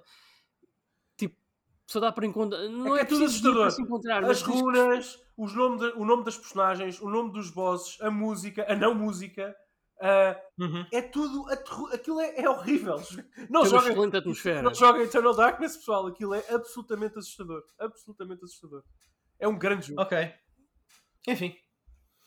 Ok. Então acho que é. Acho que com isto encerramos este nosso Mas episódio. posso só dizer mais uma coisa sobre o Eu peço imensa desculpa, peço imensa desculpa. Força. É que eu não considerei sequer o Eternal Ar- Darkness por uma razão. É que, por exemplo, claro que foi a Retro e não a Nintendo que fez o Metroid Prime, mas é um jogo da Nintendo, no sentido em que Hum. foi encomendado pela Nintendo, tem design docs da Nintendo, Exato. teve participação do Miyamoto di- direta, ah, sem dúvida é um jogo Nintendo, é quase metade Nintendo, metade retro. Ah, este não, este foi só o Eternal Dark- Darkness é só publicado pela Nintendo, não tem mão alguma, não tem nada, nada, Uhum. nada. É um jogo da Silicon Knights que eles publicaram, nada mais. Ah, portanto, ah, lá está, é só por isso, mas, mas pronto, desculpem interromper, mas é, realmente acho que vale a pena dizer isso. E é um grande Sim, jogo. Ok. Ahm, grandes também são os nossos patrons que nos permitem fazer estes episódios. Agradecemos muito, muito, muito obrigado às pessoas que nos apoiaram no Patreon. Ah, também tu podes juntar-te a eles e ter vários, muito, vários, muitos e variados, muitos e variados benefícios indo a patreon.com barra n3cast e, e juntando-te a nós a um, a um dos nossos três a um dos nossos três tiers. Ah, Daniel Costa, gostarias de fazer as honras e agradecer aos nossos patrons, por favor? Quero agradecer e dizer também aos nossos patronos que é possível que estes agradecimentos depois fiquem reservados para os episódios com exclusividade temporária no Patreon para não estarmos sempre a cansar as pessoas. Ah, mas queremos agradecer sempre e vamos sempre fazê-lo. Nestes primeiros dias, passaram apenas alguns dias, desde Uhum. lançámos o, o Patreon. Ah, quero agradecer ah, ao Bruno Fernandes, ao Rui Santos, ao Daniel Sebastião, ao Carlos Duarte e ao Ricardo Moncasco, que são o, o nosso. que são tudo para nós, são a nossa existência, são a nossa vida neste momento. Portanto, muito obrigado. Uh, significa mesmo muito o vosso apoio uh, e convido também as pessoas, os nossos ouvintes que queiram espreitar patreon.com.br n3cast uh, eu acho que a nossa proposta de valor, sendo esta uma plataforma de apoio e não comercial tradicionalmente. Vocês estão a apoiar a feitura do programa em primeiro lugar, mas eu acho que a nossa proposta de valor para, para vocês é boa, é equilibrada e acho que estamos os três muito orgulhosos. Tivemos algum tempo, diria até alguns meses, a falar sobre isso e a planear as tiers. Uh, e acho que estou, eu tenho muito, estou muito contente pessoalmente com as tiers que temos Sim. vocês. Uh, portanto, claro.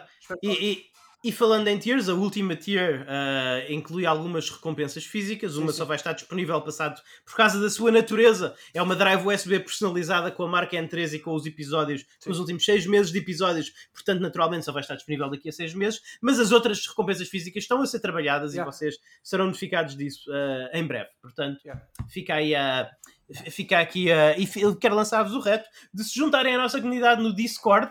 O link vai estar na, na página do programa, na descrição do programa, é o meu sítio favorito para falar sobre videojogos. Portanto, apareçam lá eh, no Discord e também podem encontrar, claro, no Twitter em arroba Maga. Daniel, onde é que as pessoas podem encontrar a ti e ao Entrescast? A, a, a, mim no Twitter, como sempre, arroba Godansama, Sama, estou por lá, falem comigo. Temos também uma página, obviamente, no Twitter para, para o programa, uhum. uh, arroba Entrescast. Uh, o Patreon já conhecem, uh, estamos no Discord. Pedro? Ora, nós temos também uma página Facebook em N3Net, onde eu vou colocando os podcasts mais recentes, que é para que o pessoal pronto, que esteja nos a acompanhar nessa página possam se manter a par dos mesmos. E naturalmente que também é uma plataforma importante para vocês nos providenciarem o vosso feedback em como é que podemos tornar o programa cada vez melhor. Da minha parte, podem me encontrar no Twitter em @pixelpedro, onde também estão, claro, à disposição para comunicarem qualquer coisa, seja relacionada com o N3Cast ou não. Ok, muito obrigado, muito obrigado, Pedro, e muito obrigado mais vezes aos nossos ouvintes e aos nossos patronos. É, é, um, é um prazer estar a fazer este, este, este podcast sobre videojogos em português para todos vós. Até à próxima, fiquem bem e joguem muito.